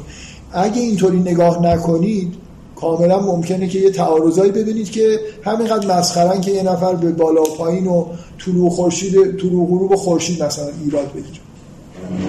اما بالاخره این سر جاش باقیه که من اگه توصیفی با همین زبان فنومنال بدم که غلط باشه نسبت به ابزرویشنی که الان ممکنه همچین اتفاق بیفته همچنان. من دارم میگم که یه مقدار دقت باید بکنیم در درک زبان متن دینی تفاوتش با زبان علمی ولی همچنان ممکنه تعارضی وجود داشته باشه. این مثالی که اینجا فکر کنم دفعه قبلم زدم که حافظ میگه مزرعه سبز فلک دیدم و داس مهنو اینو یه دانشمند بیاد در مورد این صحبت بکنه که این عجب آدم بی سواد و احمقی بوده که مثلا مثلا زبان شعر و متن دینی به دلیل همون حسی بودن و قایتگرایی و اینکه دنبال مینینگه خیلی از استعاره و تمثیل و تشبیه استفاده می‌کنیم ما اینا رو تو زبان علمی ریختیم دور. من فرض کنید کسوف رو مشاهده بکنم جز مشاهداتم بنویسم خیلی شبیه یه چیزی بود که من تو بچگی دیدم. مثلا یا شبیه فلان پدیده بود. یعنی چی شبیه فلان پدیده بود؟ بگی که چی شبیه بود چقدر شبیه بود؟ مثلا منظور دقیقا چیه؟ همینطوری من مزرع سبز فلک مثلا دیدم و داس مه نو مثلا ماه شبیه داس بود. خب اینا یه زبان دیگه ایه بالاخره. من سخنرانی دارم که اخیرا شنیدم که خیلی چیز بود گنگ بود نظر صوت ولی انگار یه ورژن جدید یه نفر درست کرده که معلومه چی میگم درباره نتایج فلسفی قضیه گوده فکر می‌کنم حالا به این چیزی که دارم میگم خیلی ربط داره. برای اینکه اونجا دارم سعی می‌کنم بگم که در واقع یه شواهدی بیارم که زبان روزمره زبانی که بهش عادت داریم یه جورایی بهینه سازی شده است برای اینکه معنا منتقل بشه. زبان علم زبان خوبی برای انتقال معنا نیست. زبان فرمال خیلی دقیق. بگذار از اصطلاحات ویتکنشتاینی بخوایم استفاده بکنیم به معنای واقعی کلمه. علم یه بازی زبانی جدیده. بازی های زبانی دیگه هم وجود داره. حالا شما این البته ویتکنشتاین خیلی وقتی بازی زبانی میگه چیزای خاصتری مد نظرش هست. ولی به طور کلی هم نگاه بکنید اون واقعا یه زبانیه برای اهداف دیگری برای همیشه باید منتظر این باشیم که این خلط بین این در واقع قواعد زبان و اینا رو انجام ندیم.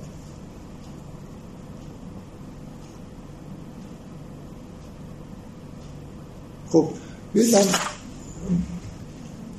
مثال بزنم که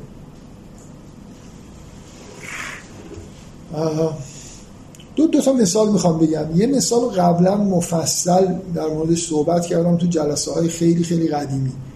تو همون شاید ده تو بحثایی که تو ده جلسه اول بوده مثلا یه یکی دو جلسه یادمه که خیلی مفصل صحبت کردم. درباره این چی میگن؟ کازمولوژی کهکشان شناسی مثلا قرآن. چی چی شناسی باید بگم؟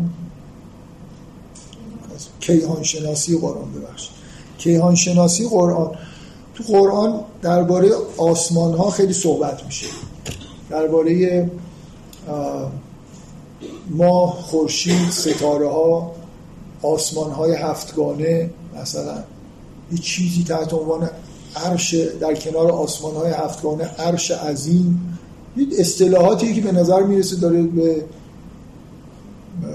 کیهان اشاره می‌کنه. زدن نمی‌دونم شهاب مثلا. شهاب هم جزو بالاخره پدیدهای آسمانی هستن که در قرآن چند بار ازشون یاد شده. مواقع اون نجوم. فلا اقسم به مواقع اون نجوم. حالا اینم بالاخره یه جور کیهان شناسی دیگه. قسم به محل قرار گرفتن مثلا موقعیت ستاره ها خداوند قسم می‌خوری که آدم کنجکاو میشه که یعنی چی. در مورد اینا مخصوصا در مورد این هفت آسمان من مفصل صحبت کردم الان می‌خوام مختصر صحبت بکنم چون قرار نیست که آدمایی که این جلسات گوش میدن همه چیزهای قبلی رو شنیده باشن یا مجبور بشن برن گوش بدن. بالاخره بعضی جا ممکنه یه چیزهایی رو لازمش تکرار بکنه احتمالا می‌دونید که در مورد این هفت آسمان اختلافی در مورد اینکه معنیش چیه وجود داره. یعنی یه عده گفتن نمی‌دونم اشاره به هفت لایه جو یه عده میگن هفت آسمان همون هفت آسمان بطلمیوسیه یا حالا هر چیز دیگه. بعضیا فکر کنم میگن که این اصلا یعنی هفت دنیای موازی فکر کنم از این حرفا که مدرن تره زده شد. من تو اون جلسات سعی کردم نسبتا مفصل استدلال بکنم که این هفت آسمان به یه معنایی همون هفت آسمان حالا به یه معنایی حالا تصحیحش می‌کنم. هفت آسمان بطلمیوسی همون چیزی که همه بهش می‌گفتن هفت آسمان. یعنی در قرنها قبل از اسلام و قرنها بعد از اسلام یه هفت آسمانی وجود داشت. آسمان های هفتگانه وجود داشت. اونم این افلاکی بود که می‌دیدن دیگه. یعنی مثلا فرض کنید فلک ماه فلک خورشید فلک زهره فلک عطارد تا هفت تا سیاره و چیزایی که دور زمین به نظر می اومد یه چرخشی دارن و اینا اینا رو به عنوان افلاک هفتگانه میشناختن توی قرآن. اسمی از فلک نیومده. من نمی‌دونم در عرب زمان پیامبر اصلا این اصطلاحات یونانی متداول شده بود ترجمه شده بود یا نه.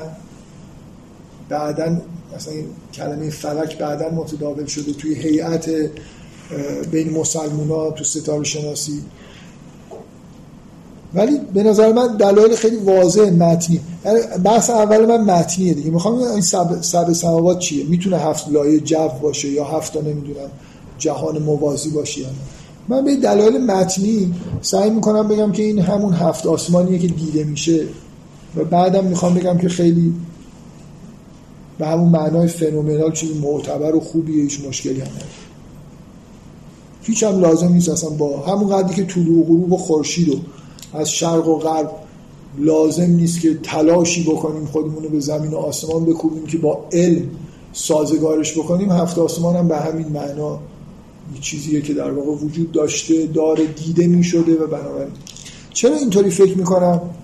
من فکر کنم تو اون جلسات بیشتر از یه دلیل آوردم ولی دلیل اصلی من این از متن این آیه که حضرت نوح به قوم خودش میگه می‌دونید که خیلی هم عقب افتادن از نظر تاریخی به دوران ما قبل تاریخی تقریبا تعلق دارن. خیلی های ابتدایی هستن. نوح به قوم خودش میگه که در دعوت داره می‌کنه اینا رو به سمت یکتا پرستی. میگه علم ترا کیف خلق الله سبع سماوات طباقا. آیا نمی‌بینید که خداوند این هفت آسمان رو طبقه طبقه خلق کرد خب من اینو که میشنوم فکر می‌کنم که یه چیزی بوده که با قوم خودش در توافق بوده اونا هم قبول داشتن بنابراین این چیزی بود که می‌دیدن نه تلسکوپ لازم داشته اینا اینقدر عقب افتادن که چیز حتی ما قبل هیئت بطلمیوسی هم. این هفت آسمان رو میگن مثلا افلاک نمی‌دونم چیز میگن این همون اعتقاد بطل با بطلمیوس کجا این ایده وجود داشتن هفت آسمان کجا؟ این چیزی از اول مثلا دانش بشری وجود داره. فکر کنم از سومر مثلا شاید وجود داره. بدون محاسبه. بدون اینکه نقشه دقیقی داشته باشید بتونید باش کاری انجام بدید بالاخره بشر ش... اولا بشر خیلی آسمان شب رو نگاه می‌کرده. برای خاطر اینکه تلویزیون نداشته night life نداشته بالاخره شب که می‌شد عوام کولر نداشتن می‌رفتن پشت بوم میخوابیدن. یا از این بعد از این بود که از غار اومدن بیرون. موقعی که تو غار زندگی می‌کردن احتمالا زیاد چیزی نمی‌دیدن. خیلی آسمان رو نگاه می‌کرده و خیلی کنجکاو بوده و خیلی چیزا می‌دیده که ما نمی‌بینیم. من و شما خیلی آسمان نگاه نمی کنیم احتمالا. تعداد افرادی که اونایی هم که الان به نجوم علاقه مندن با تلسکوپ مثلا دنبال اینن که یه ستاره کشف بکنن احتمالا. خیلی اینطوری اوورال مثلا شب خیره بشن به آسمان ببینن که این ببینید تمام این تمدن های باستانی از 5 6 هزار سال کاملا مشخصه که سرگرم بودن با آسمان با این چیزا صبر فلکی مثلا. گاف شیر نمی‌دونم این دوازده صورت فلکی همه جا توی چیزا هست توی آثار باستانی هست. نگاهشون هم علمی نبود که مثلا اینا رو محاسبه براش انجام بدن.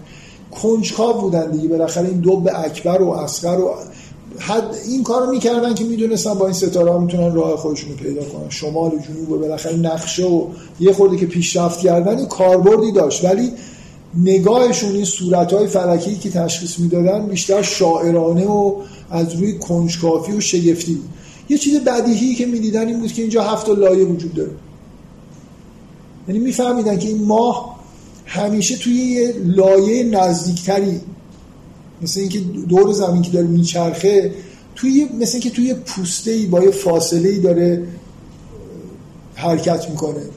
بعد مثلا فرض کن سیاره های مثلا زهره و تیر و بعد خور فلک خورشیده. یه چیزی بود که می‌دیدن دیگه. جز نظمایی که تشخیص می‌دادن یکی اینکه در دوازده ماه سال این صور فلکی چجوری حرکت می‌کنن؟ الان وقت مثلا این ماه اون یکی صورت فلکی اینجا قرار داره. این چیزها رو خیلی دقیق می‌دیدن که اینا چجوری میچرخن. به اضافه این که این لایه ها رو تشخیص می‌دادن. کدوم نزدیکتر این همیشه تو این فاصله است اون یکی توی فاصله دیگه است. بنابراین تصورشون از آسمان این بود که طبقات به نظر من این آیه نشون میده که حتی قوم نوح هم اینو تشخیص داده بودن. طبقاتی در آسمان وجود داره. با هم دیگه قاطی پاتی هم نمیشن. ما همیشه اینجاست. زهره اینجاست تیر اینجا عطارد اینجاست خورشید اینجاست. اینا توی فلک های حالا در یه م... بگید مدار. به نظر من مثلا مدار نیست. مثل, مثل اینکه دور زمین یه پوست مانندیه که اینا شاید یه تصور ابتدایی بود. مثل اینکه یه پوسته ای وجود داره یه چیز شیشه ای مانند که اینا روش حرکت می‌کنن. حالا مهم نیست که چه تصوری داشتن که مکانیسمش چجوریه. بالاخره اینکه یه لایه های وجود داره که اینا طبقه طبقه بالا میرن و از عهد باستان میفهمیدن. و, و این چیزی که داره اونا میفهمیدن ما هم اگه به آسمان نگاه بکنیم همینو می‌فهمیم. یعنی در واقع هفت آسمان یه توصیف فنومنال از منظومه شمسیه و یه نظم دقیقی که بالای سر ما هر شب ظاهر میشه. اگه با خب یه بخشایشو مثل ماه و خورشید و اینا رو مرتب می‌بینیم بعضی هاشو همیشه نمی‌بینیم یعنی مثلا دیدن سی... زهره رو هر شب به راحتی نمیشه دید مریخ و همینجور ولی بالاخره دانش کنجکاوی زیادی داشتن همونطوری که ستاره ها رو میشناختن. خب این کرات رو هم میشناختن. هفت تا لایه دیده بودن و بهش اشاره می‌کردن و هر جایی که از هفت آسمان در قرآن داره. یاد میشه به نظر من به همین نظمی که شبانه بالای سر خودمون می‌بینیم داره اشاره میشه. بفهم ممکنه هفت عدد کسرت آره آره اصلا اصلا ببینید من نمی‌دونم لازمه که بگیم که هفت عدد کسرت یا نه. چیزی که مهمه اینه که اصلا سوال این که آیا لایه هشتمی وجود داره مطرح نیست. من مثل اینه که من بگم که خورشید مثلا از شرق میاد در غرب. فرض کنید علم ثابت کرده بود که خورشید یه چیز کوچولی یه خورشید کوچولی دیگه ای هم هست که اونم هر روز از شرق میاد در غرب غروب می‌کنه. خب؟ این مثلا حالا در قرآن یه لحظه تصور کنید دو تا خورشید داریم. یه خورشید خیلی بزرگ یه خورشید خیلی کوچیک که همیشه همون همونجور مثل خورشید دور زمین داره میچرخه. چیزی که دیده میشه این و اون کوچیکی در قرآن نیمه خب نه گفته که نیست. نه. لازم بود بگه نه. فنومن اصلی اینه که این خورشید بزرگه رو می‌بینیم. که یه چیز دیگه وجود داره اصلا چه اهمیتی چند تا سیاره؟ من یه, یه نکته که تو جلسات قبل مفصل گفتم اینی که هفتا نیست چند تاست. شما فکر می‌کنید چند تاست. یه عده فکر می‌کنن که خب اصلا اصلا هفتا کدوم ها هستن؟ شما هفتا لایه خورشید و ماه با پنج تا کره نزدیک زهره و تیر و زهره و مریخ و برژیس و مشتری و زهر. اورانوس و نمی‌دونم نپتون و پلوتون توی این محدوده نیستن. در حالی که الان مثلا منظومه شمسی یه خورشید با نه تا سیاره. اون موقعی که من این حرفو داشتم می‌زدم به بچه ها گفتم که علتی که شما فکر می‌کنید مثلا هفت تا نیست 6 تا نیست 5 تا نیست 9 تاست اینی که تو کتاب درسی بچه که بودید یه خورشید دراتون کشیدن با نه تا سیاره اسمشون رو یاد گرفتید امتحان دادید. تو ذهنتون مونده که اینا هفت نه تا است هر لحظه ممکنه بگن ده تاست. الان می‌دونید اون موقعی که من این حرفو داشتم می‌زدم خیلی عقب 15 سال نه تا بود.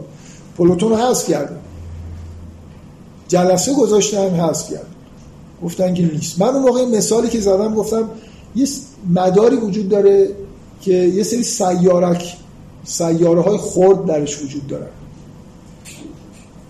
اینا رو اگه حساب بکنیم که 100 هزار تا میشن. ملاک چیه که چی رو حساب کنیم چی رو حساب نکنیم؟ علمی مثلا سایزش مهمه. شما می‌دونید الان اونور پلوتون چند تا سیاره دیگه است خیلی تعداد زیاده. یعنی منظومه شمسی یا عالمه بعد از پلوتون و لابلای این سیاره ها سیاره کوچیک داره که دقیقا دور خورشید دارن میچرخن. ولی از علمی حساب نیستن. برای چی حساب نیستن؟ خب میگم اصلا این عدد هفت و یه نفر بیاد ایراد بگیره رو چه مبنایی داره ایراد می‌گیره؟ مبنا کوچیک بزرگ بودنه. مثلا از نظر علمی از یه حدی بزرگتر باشن حسابش می‌کنیم از یه حدی کوچیکتر باشن حساب نمی‌کنیم خب معیار مردم و متون دینی اینه که اونایی که دیده میشن حسابن. بنابراین یه آمیخته ای از پرنور بودن و کوچیک و بزرگ بودن اونایی که دیده نمیشن هم حساب نیستن. یعنی کاملا یه حساب کتاب phenomenal داره نه scientific. خب scientist هم هر روز دارن تعدادش کم و زیاد می‌کنن. این هفته هم هفته بالاخره به چی داره اشاره می‌کنه؟ مثلا اون چیزی که می‌خواد اشاره بکنه اینه که نظم بالای سرتون ببینید چه دنیای شگفت انگیزی بالای سرتون هست. خورشید و ماه و به اینا دقت بکنید که اینا مثلا یه جایی تو قرآن میگه که نه خورشید ماه را درک می‌کند نه, نه این به اون می‌رسه نه اون به این می‌رسه. می‌دونی؟ هی میان و میرن نه به هم می‌خورن نه دنبال هم دیگه می‌کنن. یه, یه چیزی اون بالا انگار یه بنایی در واقع اون بالا هست که اینا هر کدوم توی یه لایه‌ای دارن حرکت می‌کنن. به همین می‌خواد اشاره بکنه. این بیشتر به واقعیتی داره اشاره می‌کنه. هیچ مشکلی هم نداره. حالا من حالا این هفتا نشانه کسرت یا نیست؟ اصلا به نظر من احتیاجی نمی‌بینم این حرفو بزنم. چیزی که معروف بوده همین هفتاست. اینا اینا دیده می‌شدن و شناخته شده بودن. ما به همین باید اشاره بکنیم. هفتاد آه مردم نه این هفت آسمان رو میشناختن. سیاره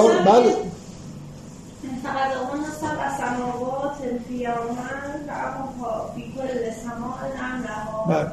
القیامن و اما و هست سماع دنیا به مساوی. یعنی این به نظر یعنی پایین کاملا کاملا یه ترجمه متداول 100 درصد اشتباهه من همون بحث‌های 15 20 سال قبل سر این آیه خیلی بحث فکر کنم خیلی روشنی کردم که به هیچ وجه منظور آسمان پایین نیست. منظور آسمان دنیاست. در مقابل آخرت. آسمان, دو... آسمان دنیاست که ستاره داره. در آخرت ستاره ندارید. زین السماء دنیا به من دنیا در مقابل آخرت تو قرآن میاد. تو این آیه هم همینجوره. میگه که اذا نجوم کدرت اذا نجوم تسرت یکی از احوال قیامت اینه که این ستاره ها نظمشون به هم می‌خوره. آسمان آخرت ستاره نداره. این چیزی که تو این آیه داره گفته میشه اینه. ترجمه می‌کنن دنیا رو به طور شگفت انگیزی ترجمه می‌کنن نزدیک نزدیکتر. چرا؟ در حالی که همه جا تو قرآن دنیا به معنای در مقابل آخرت اینجا هم دقیقا در مقابل آخرت زین این دنیا رو تا قبل از قیامت آسمانش رو با ستاره ها زینت داده معنی این آیه است. به شدت این اشتباه توی ترجمه ها وجود داره. من آمار نگرفتم ولی خیلی از ترجمه ها میگن آسمان نزدیکتر. یعنی کلمه دنیا رو به معنای قرآنیش نمی‌فهمن به معنای عربی مصطلحش که معنای نزدیک میده. از دون و دنی و اینا میاد ترجمه می‌کنن در حالی که تو قرآن واژه دنیا به طور طبیعی در مقابل آخرت و اینجا هم کاملا این آسمون اشاره کنه یعنی تازه چرا؟ سما از اونجاست براشون مثلا یه چیز دیگه چون اینجوری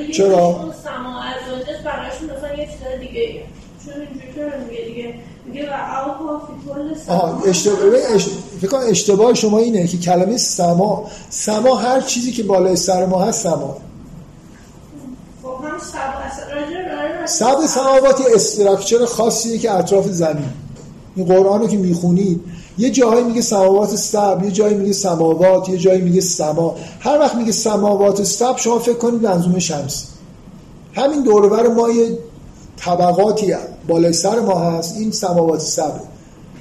کنار این سماوات سب عرش عظیم قرار داره. توضیح داده نمیشه که چیه. ولی معلوم از کلمش که خیلی بزرگه دیگه. خیلی عظمت داره در مقابل سماوات سب که احتمالا چیز کوچیکیه. این با اون تصور قدیمی که فکر می‌کردن این هفتا بطلمیوسی اینجوریه. تا قرون وسطا هم همه همینجوری فکر می‌کردن. که این آسمان های مثلا هفتگانه هست ستاره ها رو فلک بیرونی چسبیدن. بنابراین کل آسمان همین هفت آسمانه. ولی تو قرآن شما توصیفی می‌بینید که رب سماوات سب و رب العرش العظیم. مثل اینکه داره اشاره به این می‌کنه که این تازه یه چیز کوچیکیه. یعنی یه چیز خیلی عظیمی دیگه انگار ورای این وجود داره. من وارد این بحث های دقیق واژه اونجا واقعا فکر می‌کنم دو سه جلسه صحبت کردم. یادم نیست ولی فکر می‌کنم مفصل تر صحبت کردم. اینو به عنوان مثال یه در واقع تعبیر غلط که مشکل زبانه یعنی اصلا زبان علم با یه هدفی داره به منظومه شمسی نگاه می‌کنه. مثلا من فکر می‌کنم که اگه این سیارک ها توی مدارهای سیارهای دیگه می‌تونستن تاثیر بذارن اینا رو حساب می‌کردن. ولی اونقدر کوچیکن که تاثیر نمی‌ذاره جاذبهشون.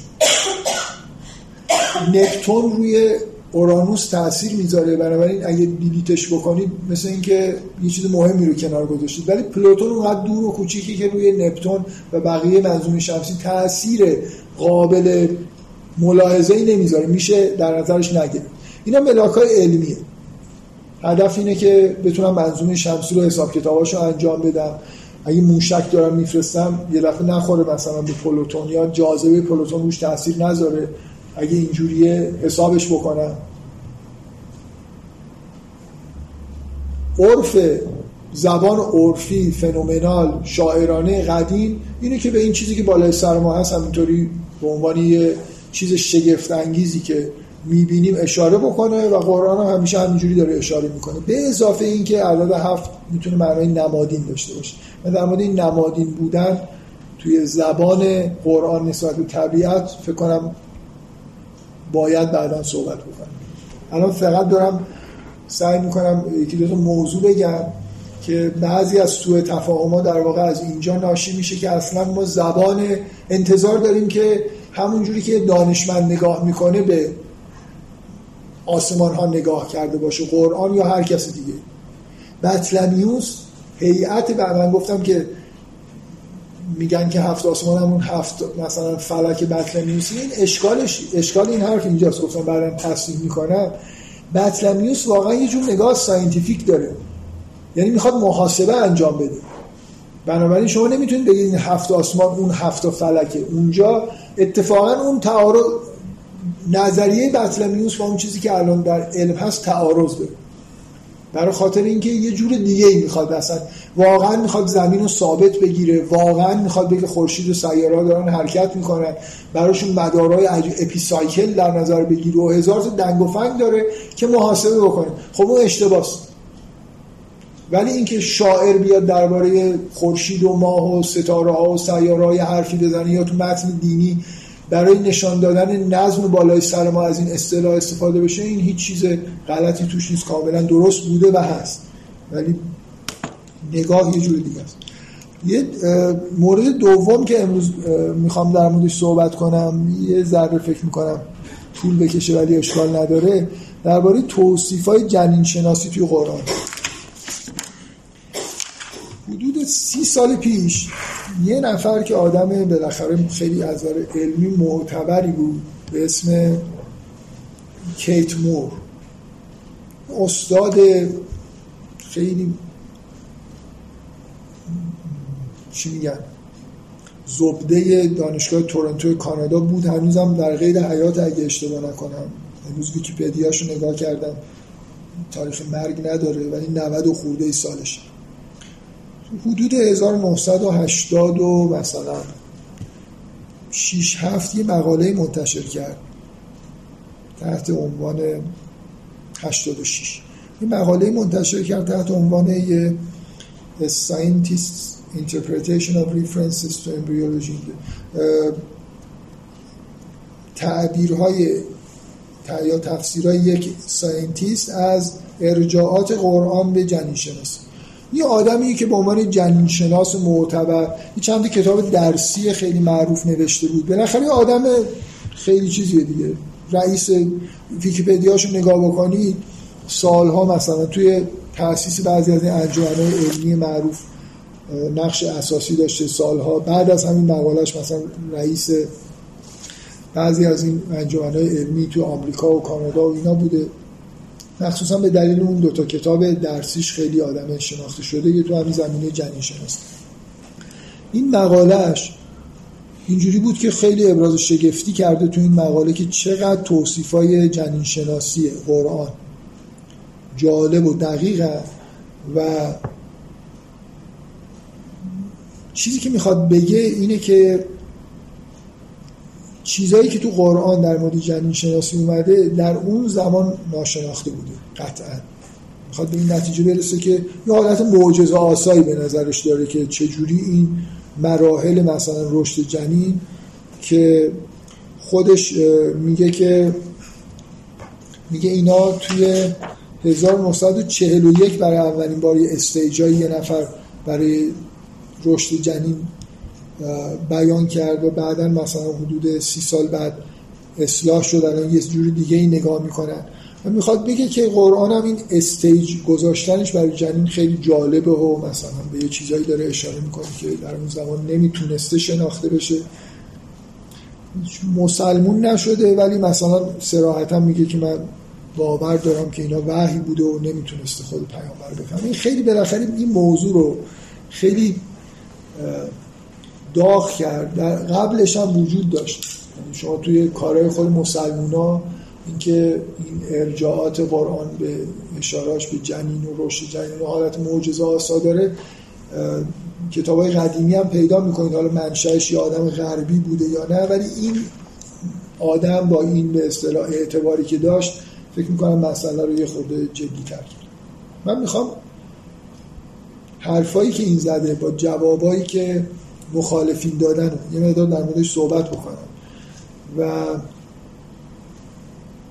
مطمئنا نمی‌خوام به این نتیجه برسم که اینجا با این معجزه علمی طرف هستیم. از حرفای من اینجوری برمیاد که معجزه علمی به اون معنا خیلی نباید یعنی وقتی که نگاهی که داریم مثلا علمی نیست یعنی کتاب قرآن کتاب علمی نیست خیلی هم نباید انتظار داشته باشید که حالا یه پدیده علمی رو مثلا فرض کنید در موردش صحبت کرده باشه که خیلی حالت معجزه آسا داشته باشه. به هر حال هدف قرآن این نیست. بذارید من این موضوعاتی که ایشون گفته رو. یه مقدار در موردش صحبت بکنم. جوابایی هم که مقابلش هست بگم. بعضی جاها حداقل یه مورد می‌خوام این جواب جالبتر به حرفای ایشون بدم. و نهایتا هم حالا به یه چیز خوبی می‌رسیم انشاءالله. کنم 20 دقیقه کافی باشه برای اینکه موضوع مطرح بکنم. احتمالا همتون تو قرآن این بحث های مربوط به رشد جنین رو دیدید. حالا حداقل دو جا اینکه علاقه است مزغه میشه بعد نمی‌دونم و خلقنا المزغت ازاما و ازام لحما و بعد مثلا خلقن آخر فتبارک الله احسن. تو سوره مؤمنون هست تو سوره حج هست. پراکنده هم یه جاهایی آیه هایی در این مورد هست من جاهایی که ها یه مقاله این مقاله رو من می‌تونم اصلا آپلود کنم توی بدم توی گروه بذارن که خود اصل مقاله دو صفحه است.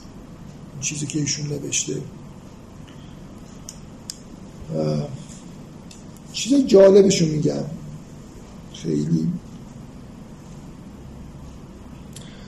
یه اشاره می‌کنه که اول توجیه بکنه که چرا الان ما متوجه این میشیم که یه همچین توصیفات معجزه آسایی در قرآن هست. ایشون میگه که اولا ترجمه هایی که ما داشتیم به زبان انگلیسی ترجمه های خوبی نبودن و ترجمه های بهتری الان هست که ایشون از یه ترجمه استفاده می‌کنه که من اسم اون مترجم یادم نیست ولی میگه که یکی از دلایلش اینه که ترجمه ها خوب نبودن نمیفهمیدیم. یکی هم این که واقعا از علمی بعضی از چیزها رو نمی‌دونستیم تازه فهمیدیم. یه تاریخچه میگه که اولین بار مثلا ارسطو درباره رشد جنین مثلا مرغ توی تخم مرغ چیزایی گفته ولی اولین کسی که درباره رشد جنین انسانی چیزی نوشته میگه داوینچی بوده و اون اصلا ایناش هم کار نداره. خب متن حرفایی که می‌زنه. یه چیزای اولش میگه درباره اون آیه‌ای که میگه که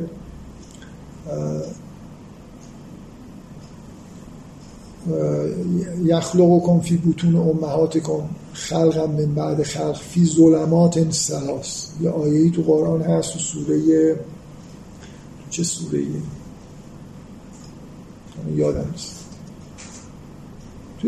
تو, قرآن اشاره هست به اینکه جنین در ظلمات سلاس قرار داده میشه تاریکی های سگانه. و ایشون اول همین مقالش توصیف می‌کنه که آره سه تا مثلا لایه هست لایه مثلا خود جنین و فلان و اینا که این همون ظلمات سراست من به نظر من خیلی اونقدر جالب نیست که الان بخوام در موردش بحث بکنم. می‌تونید تو مقالش بخونید. اولین نکته ای که میگه یعنی حالا اون کسی که جواب داده مثلا میگه که این چیز دیگه این حالت اختیاری داره.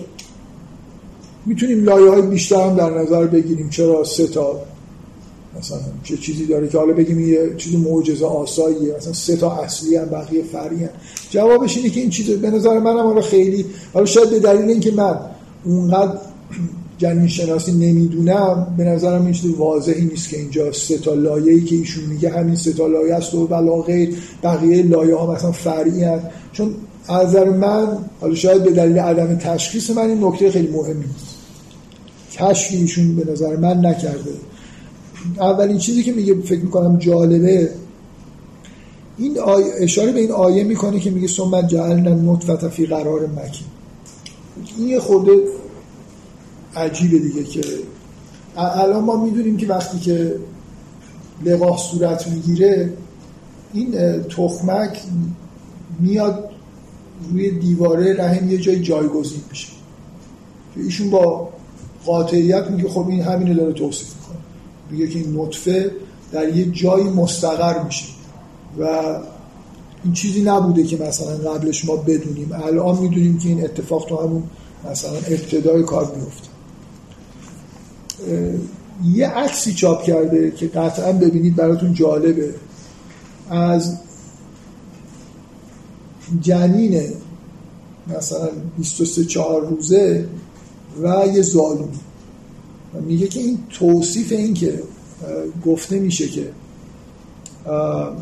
اولین استیج اینی که علقه است خیلی خوبه. برای خاطر اینکه هر دوتا معنی چه به معنای آویزون بودن چه به معنای زالو هر دوتاش در واقع به جنین توی روزای اول تا روز مثلا 24 از روز هفتم تا 24 میگه که شبیه همینه. چون هم آویزونه مثل زالویی که به جای چسبیده و همین که داره خون می‌خوره به معنی. داره از خون تغذیه می‌کنه میگه این شبیه. جوابش اینجا این قسمتی که من دوست داشتم مثلا یکاش ترجمه می‌کردم دقیق براتون می‌خونم. نوشته اولین نکته این کسی که جواب داده من می‌خوام این مشکل در واقع اینجا ببینید که کسی که دیدگاه علمی داره دقیقا اولین نکتهش اینه. میگه که این زالوها خیلی کارکترستیک های دیگه هم داره فقط که شیپشون نیست سایزشون نمی‌خوره به جنین. رنگشون هم به جنین نمی‌خوره. اپیرنسشون و الاخر چیزهای دیگه هم در زالو هست که اینا با چیز سازگار نیست. با چیزی که ما در مورد جنین می‌دونیم. سایزش زالو بزرگتره. تو مرحله علقه خیلی میکروسکوپیکه. هنوز جنین رنگش مثلا زالو زرده یا مثلا رنگ سیاه داره. اونجا اینطوری نیست و شکل شمایلش هم تفاوتایی داره. ان سو آن دقیقا یه آدم علمی خب توصیف و علمی نمی‌دونه دیگه. اینکه شما بگید که این جنین شبیه زالو مثلا یا آویزونه. احساسش اینه که باید مثلا اندازه بگیریم ببینیم چند میلیمتر چند سانت رنگش چیه هزار تا انس آن خیلی چیزهای دیگه هم هست.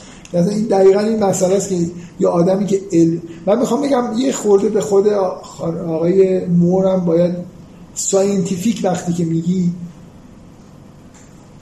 یعنی مثل این که اون داره وارده می‌خواد قرآن رو از یه زبانی وارد یه زبانی بکنی که خب بعد مشکل پیش میاد دیگه. این طرف میگه اگه scientific ه خب این توصیف مثلا به زالو آره یه چیزایش خوبه ولی یه چیزای دیگه هم هست. انسان می‌تونم چیزای دیگه هم بگیم از جمله این که میگه که میگه زالو خون میمکه. در حالی که جنین خون میمکه و بعد زایات رو پس میده به خون مادر. زالو این کار نمی‌کنه. هم زایات رو میریزه دور. بنابراین اینجا یه تفاوتی توی مکیدن خونم وجود داره. بله. در جنین مثلا حال در موضوع اینه که میگه که این یه circulation خونه که می‌گیره و پس میده. در حالی که زالو فقط می‌گیره مثلا. آره پس میده.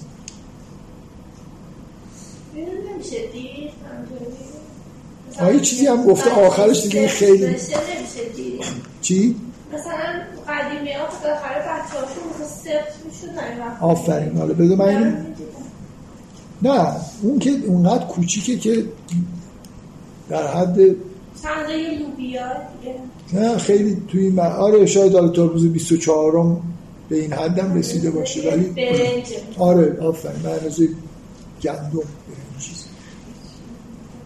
دقیقا هم نوشته که مثل مثل هسته سومین نکته ای که این در مخالفت با این حرفش که این خیلی جالبه نای مور میگه میگه سومین نکته اینه که هر وقت حرف دارن می‌زنن در مورد این مثلا استیج اول هیچ وقت این اشاره نمی‌کنن که یه کیسه زرده یه چیزی دیگه هم هست که چسبیده به زالوک اونو نداره. من این قسمتش از همه برای من جالب تر که در عین حالی که همچنان به نظر من توصیف مثلا روزای اولیه به زالویی که آویزون شده داره خون می‌خوره خیلی توصیف خوبیه ولی scientific نیست. یعنی شما نمی‌تونی به عنوان یه دانشمند حد اکثر می‌تونی بگی که جالبه مثلا به عنوان. ولی بخوای وارد این بکنی که مثل اینکه علم رو از قبل قرآن پیشگویی کرده و اینا یه رای جواباش هم همیناست. که علمی سایزشو نگفتی رنگشو نگفتی فلان چیزو نگفتی. آخرش میگه خیلی بامزه است. میگه مثلا کیسه زردش هم نگفتی. زالو کیسه زرده نداره. زالو من فکر می‌کنم یه تبادلای خونی داره با هاست خودش که این اینجا بهش اشاره نمی‌کنه. ولی موضوع اینه که اصلا این قسمت خیلی خوبه برای خاطر اینکه نشون میده که قاطی پاتی کردن از اون ور شما بیای فشار بیاری که الان اینجا انگار قرآن داره علم میگه خب اینم جواب آدم ساینتیفیکه که زبان مثلا غیر علمی رو اصلا دوست نداره و نمیفهم براشون جالب نیست. بنابراین بارها ببینید توی این متنی که در جواب اون نوشته شده بارها از این عبارت که ریه تشبیه به کار برده به درد نمی‌خوره. می‌دونی؟ کاملا به عنوان scientific احساسش اینه که خب اون از موضوع science حرف نمی‌زنه. توصیف های قرآن از به عنوان توصیف scientific خیلی قابل قبول نیست. بعد این موزه مثلا یه عکس خیلی جالبی چاپ کرده. مزغه یعنی جدیده شده. یه عکسی چاپ کرده از یه مثلا مرحله از روز 24 تا نمی‌دونم چندم که میگه این مرحله مش... این چیزی که تو قرآن تحت عنوان مزغه بهش ارجاع شده. واقعا اون شکل جنین یه حالتی مثل اینکه جای دندون روشه یعنی کنارش یه چیز جدید شده قرار داده که این دوتا چقدر شبیه هم است. و توصیف خیلی خوبیه از اون استیج جنین که به عنوان موضوع ازش یاد شده. یه چیزی که روی من تاثیر گذاشت اینه که یه جایی توی سوره حج واقعا یه چیز عجیبی هست. یعنی من الان از این نظر میگم اون تاثیر گذاشت که اگه این حرفی که ایشون زده رو نپذیریم که با علم خیلی مدرن داره میگه من آیه رو همینجوری هم چیزی ازش نمیفهم یعنی به نظر مفسرین هم یه جایی تو سوره حج میگه که ثم من علقت ثم من مزغت مخلقت و غیر مخلقت یعنی چی مخلقت و غیر مخلقت ایشون خیلی در میگه این میگه آره دیگه میگه تو این استیج مثلا استیجای اولیه به اصطلاح جنین شناسی یه بخشی از سلولایی که هستن دیفرنشیتن دیفرنشیتدن یه سری نیستن. یعنی یه سری خلقتشون. مثل اینکه تموم شده تبدیل شدن به سلول قلب. یه سری این مسئله سلولای بنیادی هست. یه سری سلولا هستن. الان تو بدن شما باقی نمیمونن. یه سلول اولیه هست. این سلول هیچی نیست. نه مغز نه قلبه این هی تقسیم میشه. توی مراحلی دیفرنشییتد شدن یعنی که می‌رسه به اون مرحله نهایی که سلول پوست میشه قلب میشه مغز میشه الی آخر. خب؟ بعدم میرن ارگانیزیشن پیدا می‌کنن. موضوعی که تو مراحل اول یه بخشای دیفرنشییتد وجود داره یه بخشای غیر یعنی مثل اینکه یه بخشایی که خلقتشون تموم شده یه قسمتایی نشد. من ترجمه ها رو امروز نگاه کردم. خرمشاهی نوشته شکل یافته و شکل نیافته. فولادوند نوشته دارای خلقت کامل و خلقت ناقص. انصاریان نوشته با آفرینشی کامل یا غیر کامل. مکارم شیرازی نوشته بعضی دارای شکل و خلقت است و بعضی بدون شکل. می‌خوام بگم الان یه تعبیر علمی بنابراین من دارم. که اصلا یعنی چی؟ این این مترجما فکر می‌کنن یعنی چی؟ یعنی چی بخشی از مزق خلقت کامل داره بعضیش نداره. می‌خوام بگم فهم این آیه همینجوری خود سخت. و الان من احساسم اینه خب این یه تعبیر خیلی جالبی داره به من میده که یه بخشی از این سلولا خلقتشون تموم میشه. آخه الان این نوشته مثلا این مترجم آقای فولادوند نوشته دارای خلقت کامل و خلقت ناقص. و ازش میپرسیدی خلقت ناقص یعنی چی؟ چی می‌گفت به شما؟ اگه جنین شناسی مدرن نخونده باشه این جنین ها شاید مثلا می‌بینی یه تیکه هایش شبیه آدم مثلا یه تیکه شکل قلب. آخه همش مثل گوشت و فلان دیگه. مثلا قلبش واقعا فرض اولش قلب یعنی می‌دونم ولی می‌دونید چه اندازه فکر می‌کنید تشریح کرده بودن مردم اونا رو. اصلا من ببین من یه جایی این نکته رو نوشتم. گفتم که می‌خوام یه جوابی بدم. این قسمتی که میگه استخونا اول میاد بعد ماهیچه ها به نظر من از روی سخت ممکن بود فهمیده باشن. ولی این قسمت واقعا اینجوری نیست. یعنی اینکه من اصلا اصلا این مفهوم دیفرنشییت بودن و نبودن یه چیز خیلی عجیبیه. یعنی اینکه من مثلا فرض کنید یه چیز میلیمتری رو اولا برم آزمایش بکنم که هیچ شواهدی در مورد اینکه همچین کاری انجام شده قبل از داوینچی حداقل وجود نداره. داوینچی هم این قسمتاشو کاری نکرد. اون قسمت های خیلی ابتدایی رو بفهمم که یه قسمت هایش مثلا به حد نهایی رسیده یه قسمت هایش نرسیده. کلا یه تیکه لخت خونه دیگه. شبیه لخت خونه. چیزی وجود نداره. تو اون قسمت آره تو این قسمت موزه الان این عکسایی که وجود داره که با میکروسکوپ می‌گیرن شما یه قلبی مثلا اون تو می‌بینید. ولی این احتیاج تشریح انجام نمی‌دادن. یعنی شما این چیزی که دارید میگید خیلی ممکنه یه نفر دیگه تو قرن 17 هم با میکروسکوپ قابل مشاهده بوده. شاید.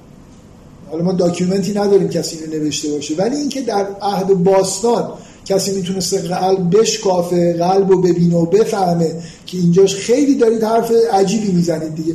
من اصلا نمی‌خوام فضای ذهنی من نیست که بیام بگم آقا مثلا مثل این آقا اعلام کنم که این وحی الهی بوده و اینا. ولی این متنی که ایشون نوشته رو خوندم چون این آیه رو خود منم نمیفهمیدم حس خوبی دارم. فکر می‌کنم که اینجا لاقل یه تعبیر خوبی الان من دارم. می‌فهمم که این یه تیکه مثلا یه چیزیه یه قسمتایش تموم شده است یه قسمتایش و جالبه برای من که از روی واژه خب مترجما همین رو نوشتن ولی ازشون بپرسی مفهوم دیفرنشیت غیر دیفرنشیت نمی‌دونن. شاید فکر می‌کنن بعضی از اعضا آخه هیچ عضوی کامل نیست تو اون مرحله که بگید یه قسمت هایش کامل شده. واقعا سلولان که می‌تونید بگید بعضیاش کاملا بعضی ناقص نیستن و همینیه که این بخش تاثیرگذار حرفای ایشونه برای اینکه یه ابهامی رو داره به نظر من رفع می‌کنه. من برعکس من از این نظر که علم داره یه ابهامی رو رفع می‌کنه نگاه می‌کنم. نه اینکه قرآن یه مثلا فرض کنید چیزی رو داره میگه که حالا به حال این تیکش جالبه. من هیچ چیزی ندارم هیچ. پاسخ اون قسمت استخوان ماهیچه رو دقیقا اینجوریه که این آقایی که جواب داده متوجه این نکته نشده که می‌تونه از این مسئله استفاده بکنه. سه تا نکته دو تا نکته گفته که بینش به نظر من استیجای جنین احتمالا از یه جایی به بعد از حالت خیلی کوچیک که در می اومد اینکه مثلا استخونه اول تشکیل میشه بعدا ماهیچه این یه چیزی که ما الان می‌دونیم. گوشت و ماهیچه بعد از استخون تشکیل میشه. یعنی توی روند دیفرنشیشن خب توی سخت مثلا فرض کنید ماه دوم سوم چهارم ممکنه این مشاهده شده باشه. خیلی توی این مرحله به نظر من عجیب نیست اگه یه نفر بگه که به دلائل اینو تونستن تشخیص بدن که استخون مثلا قبل یه زمانی هست که استخون هست ماهیچه دورش نیست. تو قرآن اینجوری توصیف میشه که استخونا به وجود میان بعدا کسونا به لحم با لحم دورشون میپوشونیم.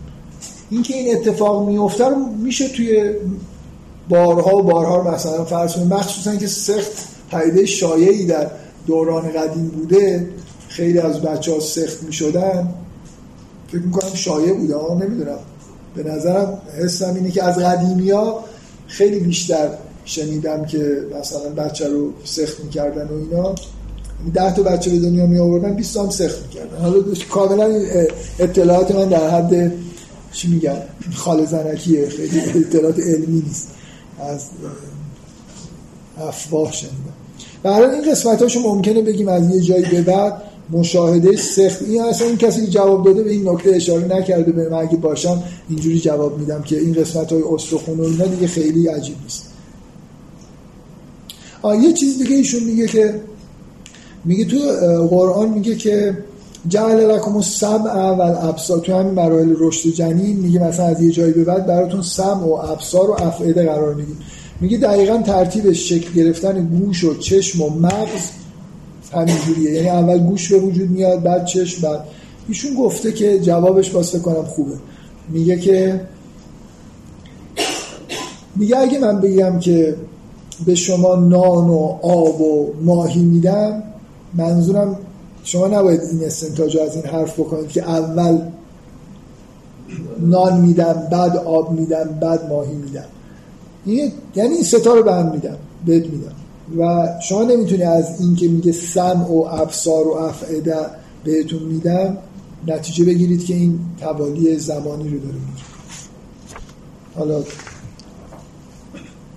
این یه نمونه به نظر من خوبه از قاطی پاتی کردن زبان. زبان.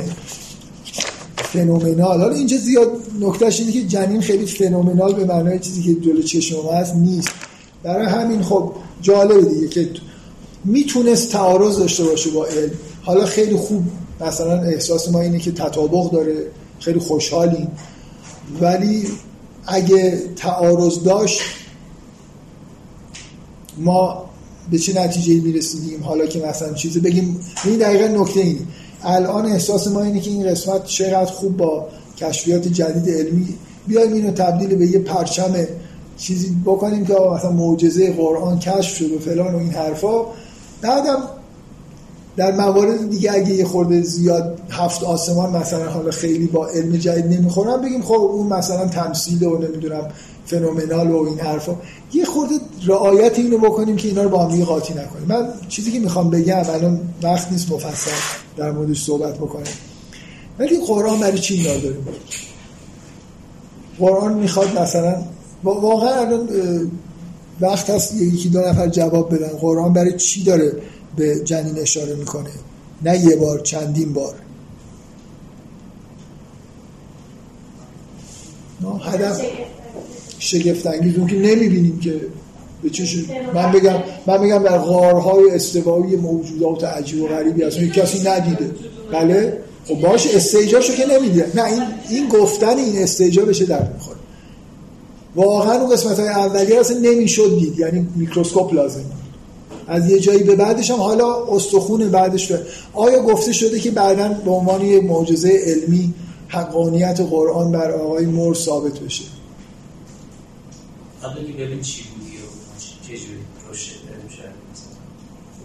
یه خورده ببینید یه جایی تو قرآن میگه من نمی‌خوام تایید بکنم حرفتون ولی حداقل نزدیکتر از اینه که یه چیزی علمیه که بعدا قرار کشف بشه حقانیت تو قرآن ثابت بشه. یه جایی تو قرآن میگه که این سوره حل اتا علل انسانش هین و مند در لم یکن شیئا مذکورا. زمانی بود بر انسان گذشت که هیچ چیزی اصلا قابل ذکری نبود. بعد میگه انا خلقنا الانسان من نطفه امشاد نبتلیه فجعلناه سمیعا. مهمه برای من به عنوان انسان یادم باشه که یه موقع اینقدر بودم. نه اینکه بچه بودم.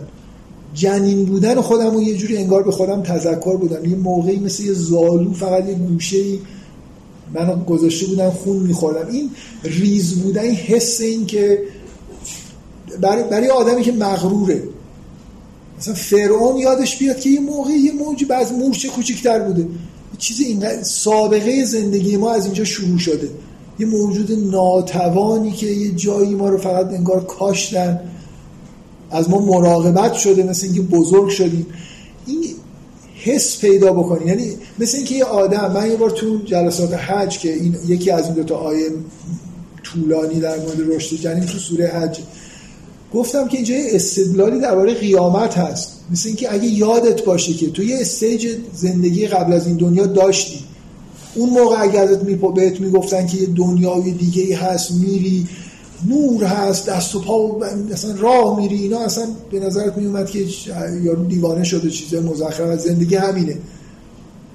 این که من انگار یادم باشه به خودم اینو یادآوری بکنم که من یه دنیای اینجوری رو طی کردم یه stage اینجوری. الان تو stage دوم حیات خودم هستم. بنابراین عجیب نیست که وارد stage سوم بشم. که بعضی از چیزهایی که الان نمی‌فهمم که به چه درد می‌خوره اونجا به درد می‌خوره.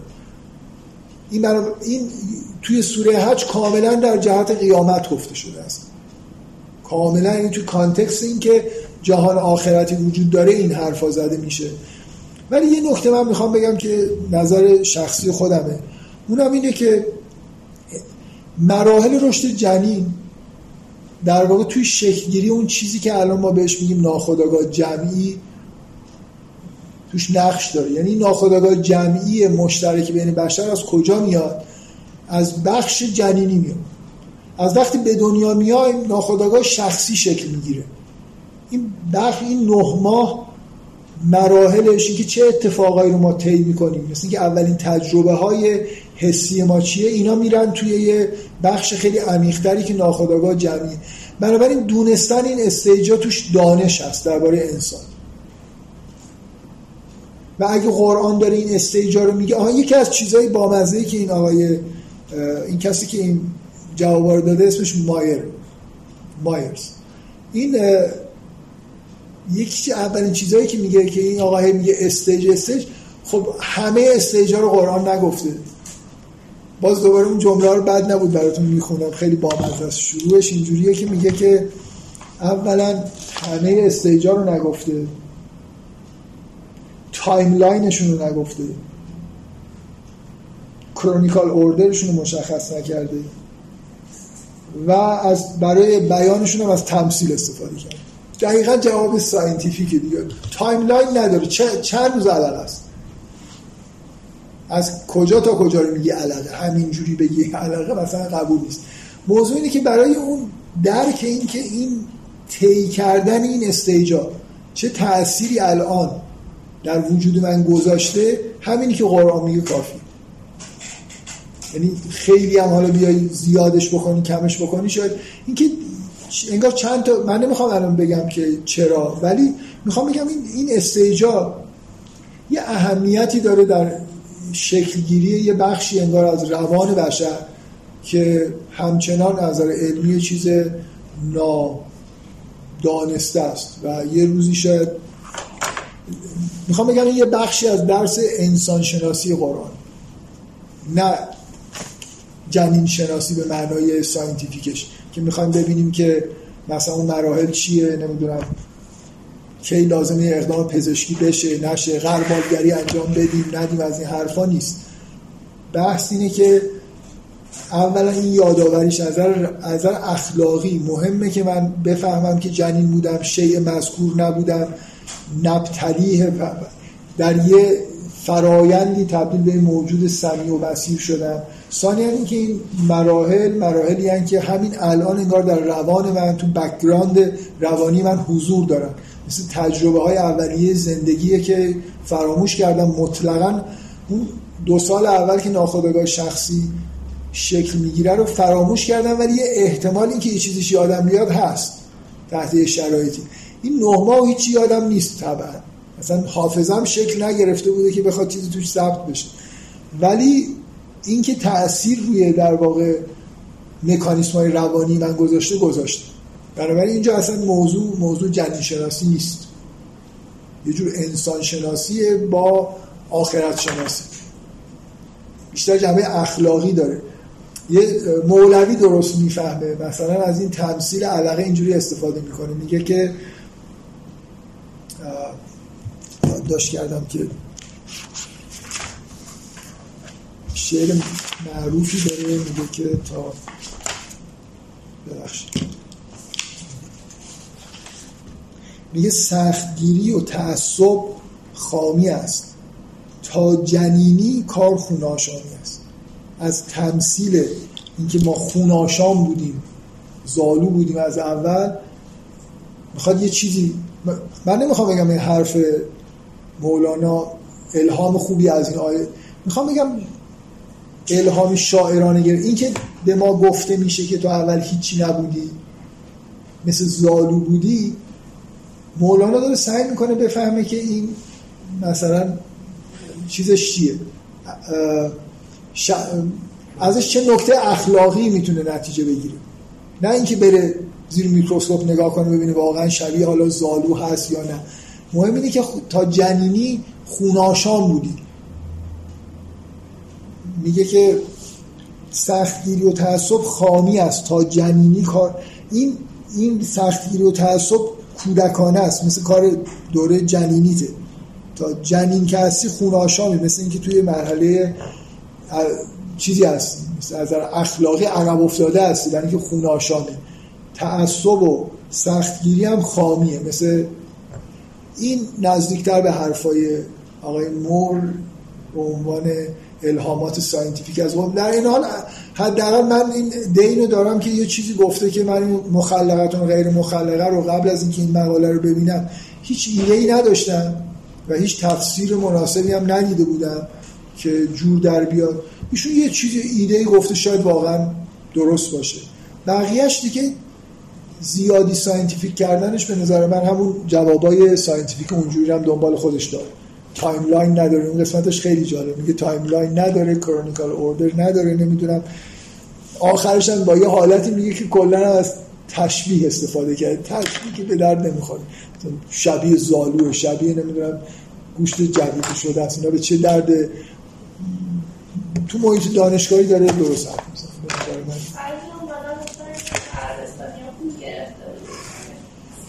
خب همکاری کرده با آره خب کرده باشه چه اشکالی داره؟ اون آقا مثلا از دانشگاه خودش داره پول می‌گیره. ایشون شما بگو که حرفش درست غلطه. آره دعوتش کردن توی عربستان. بعد با اون دانشگاه عربستانی دو سه سالی همکاری کرده که اونا مثلا چیزهای مختلف قرآن رو براش در آوردن و بحث کردن که معنیش چیه و ایشون هم حالا شما یه لحظه فکر کنید به واقعا به نظرش جالب رسیده که قبول کرده پولم بهش داده باشن. احتمالا بالاخره به عنوان یه همکار علمی دانشگاهی پولی هم بهش دادن. یه بار که بگی پول داده که اون چیزی که اونا می‌خوان بگه اونا این چیزا رو بلد نبودن. اگه بلد بودن خودشون می‌گفتن. اینکه وارد پروژه‌ای کردن که برای به نتیجه رسید بسیار خوب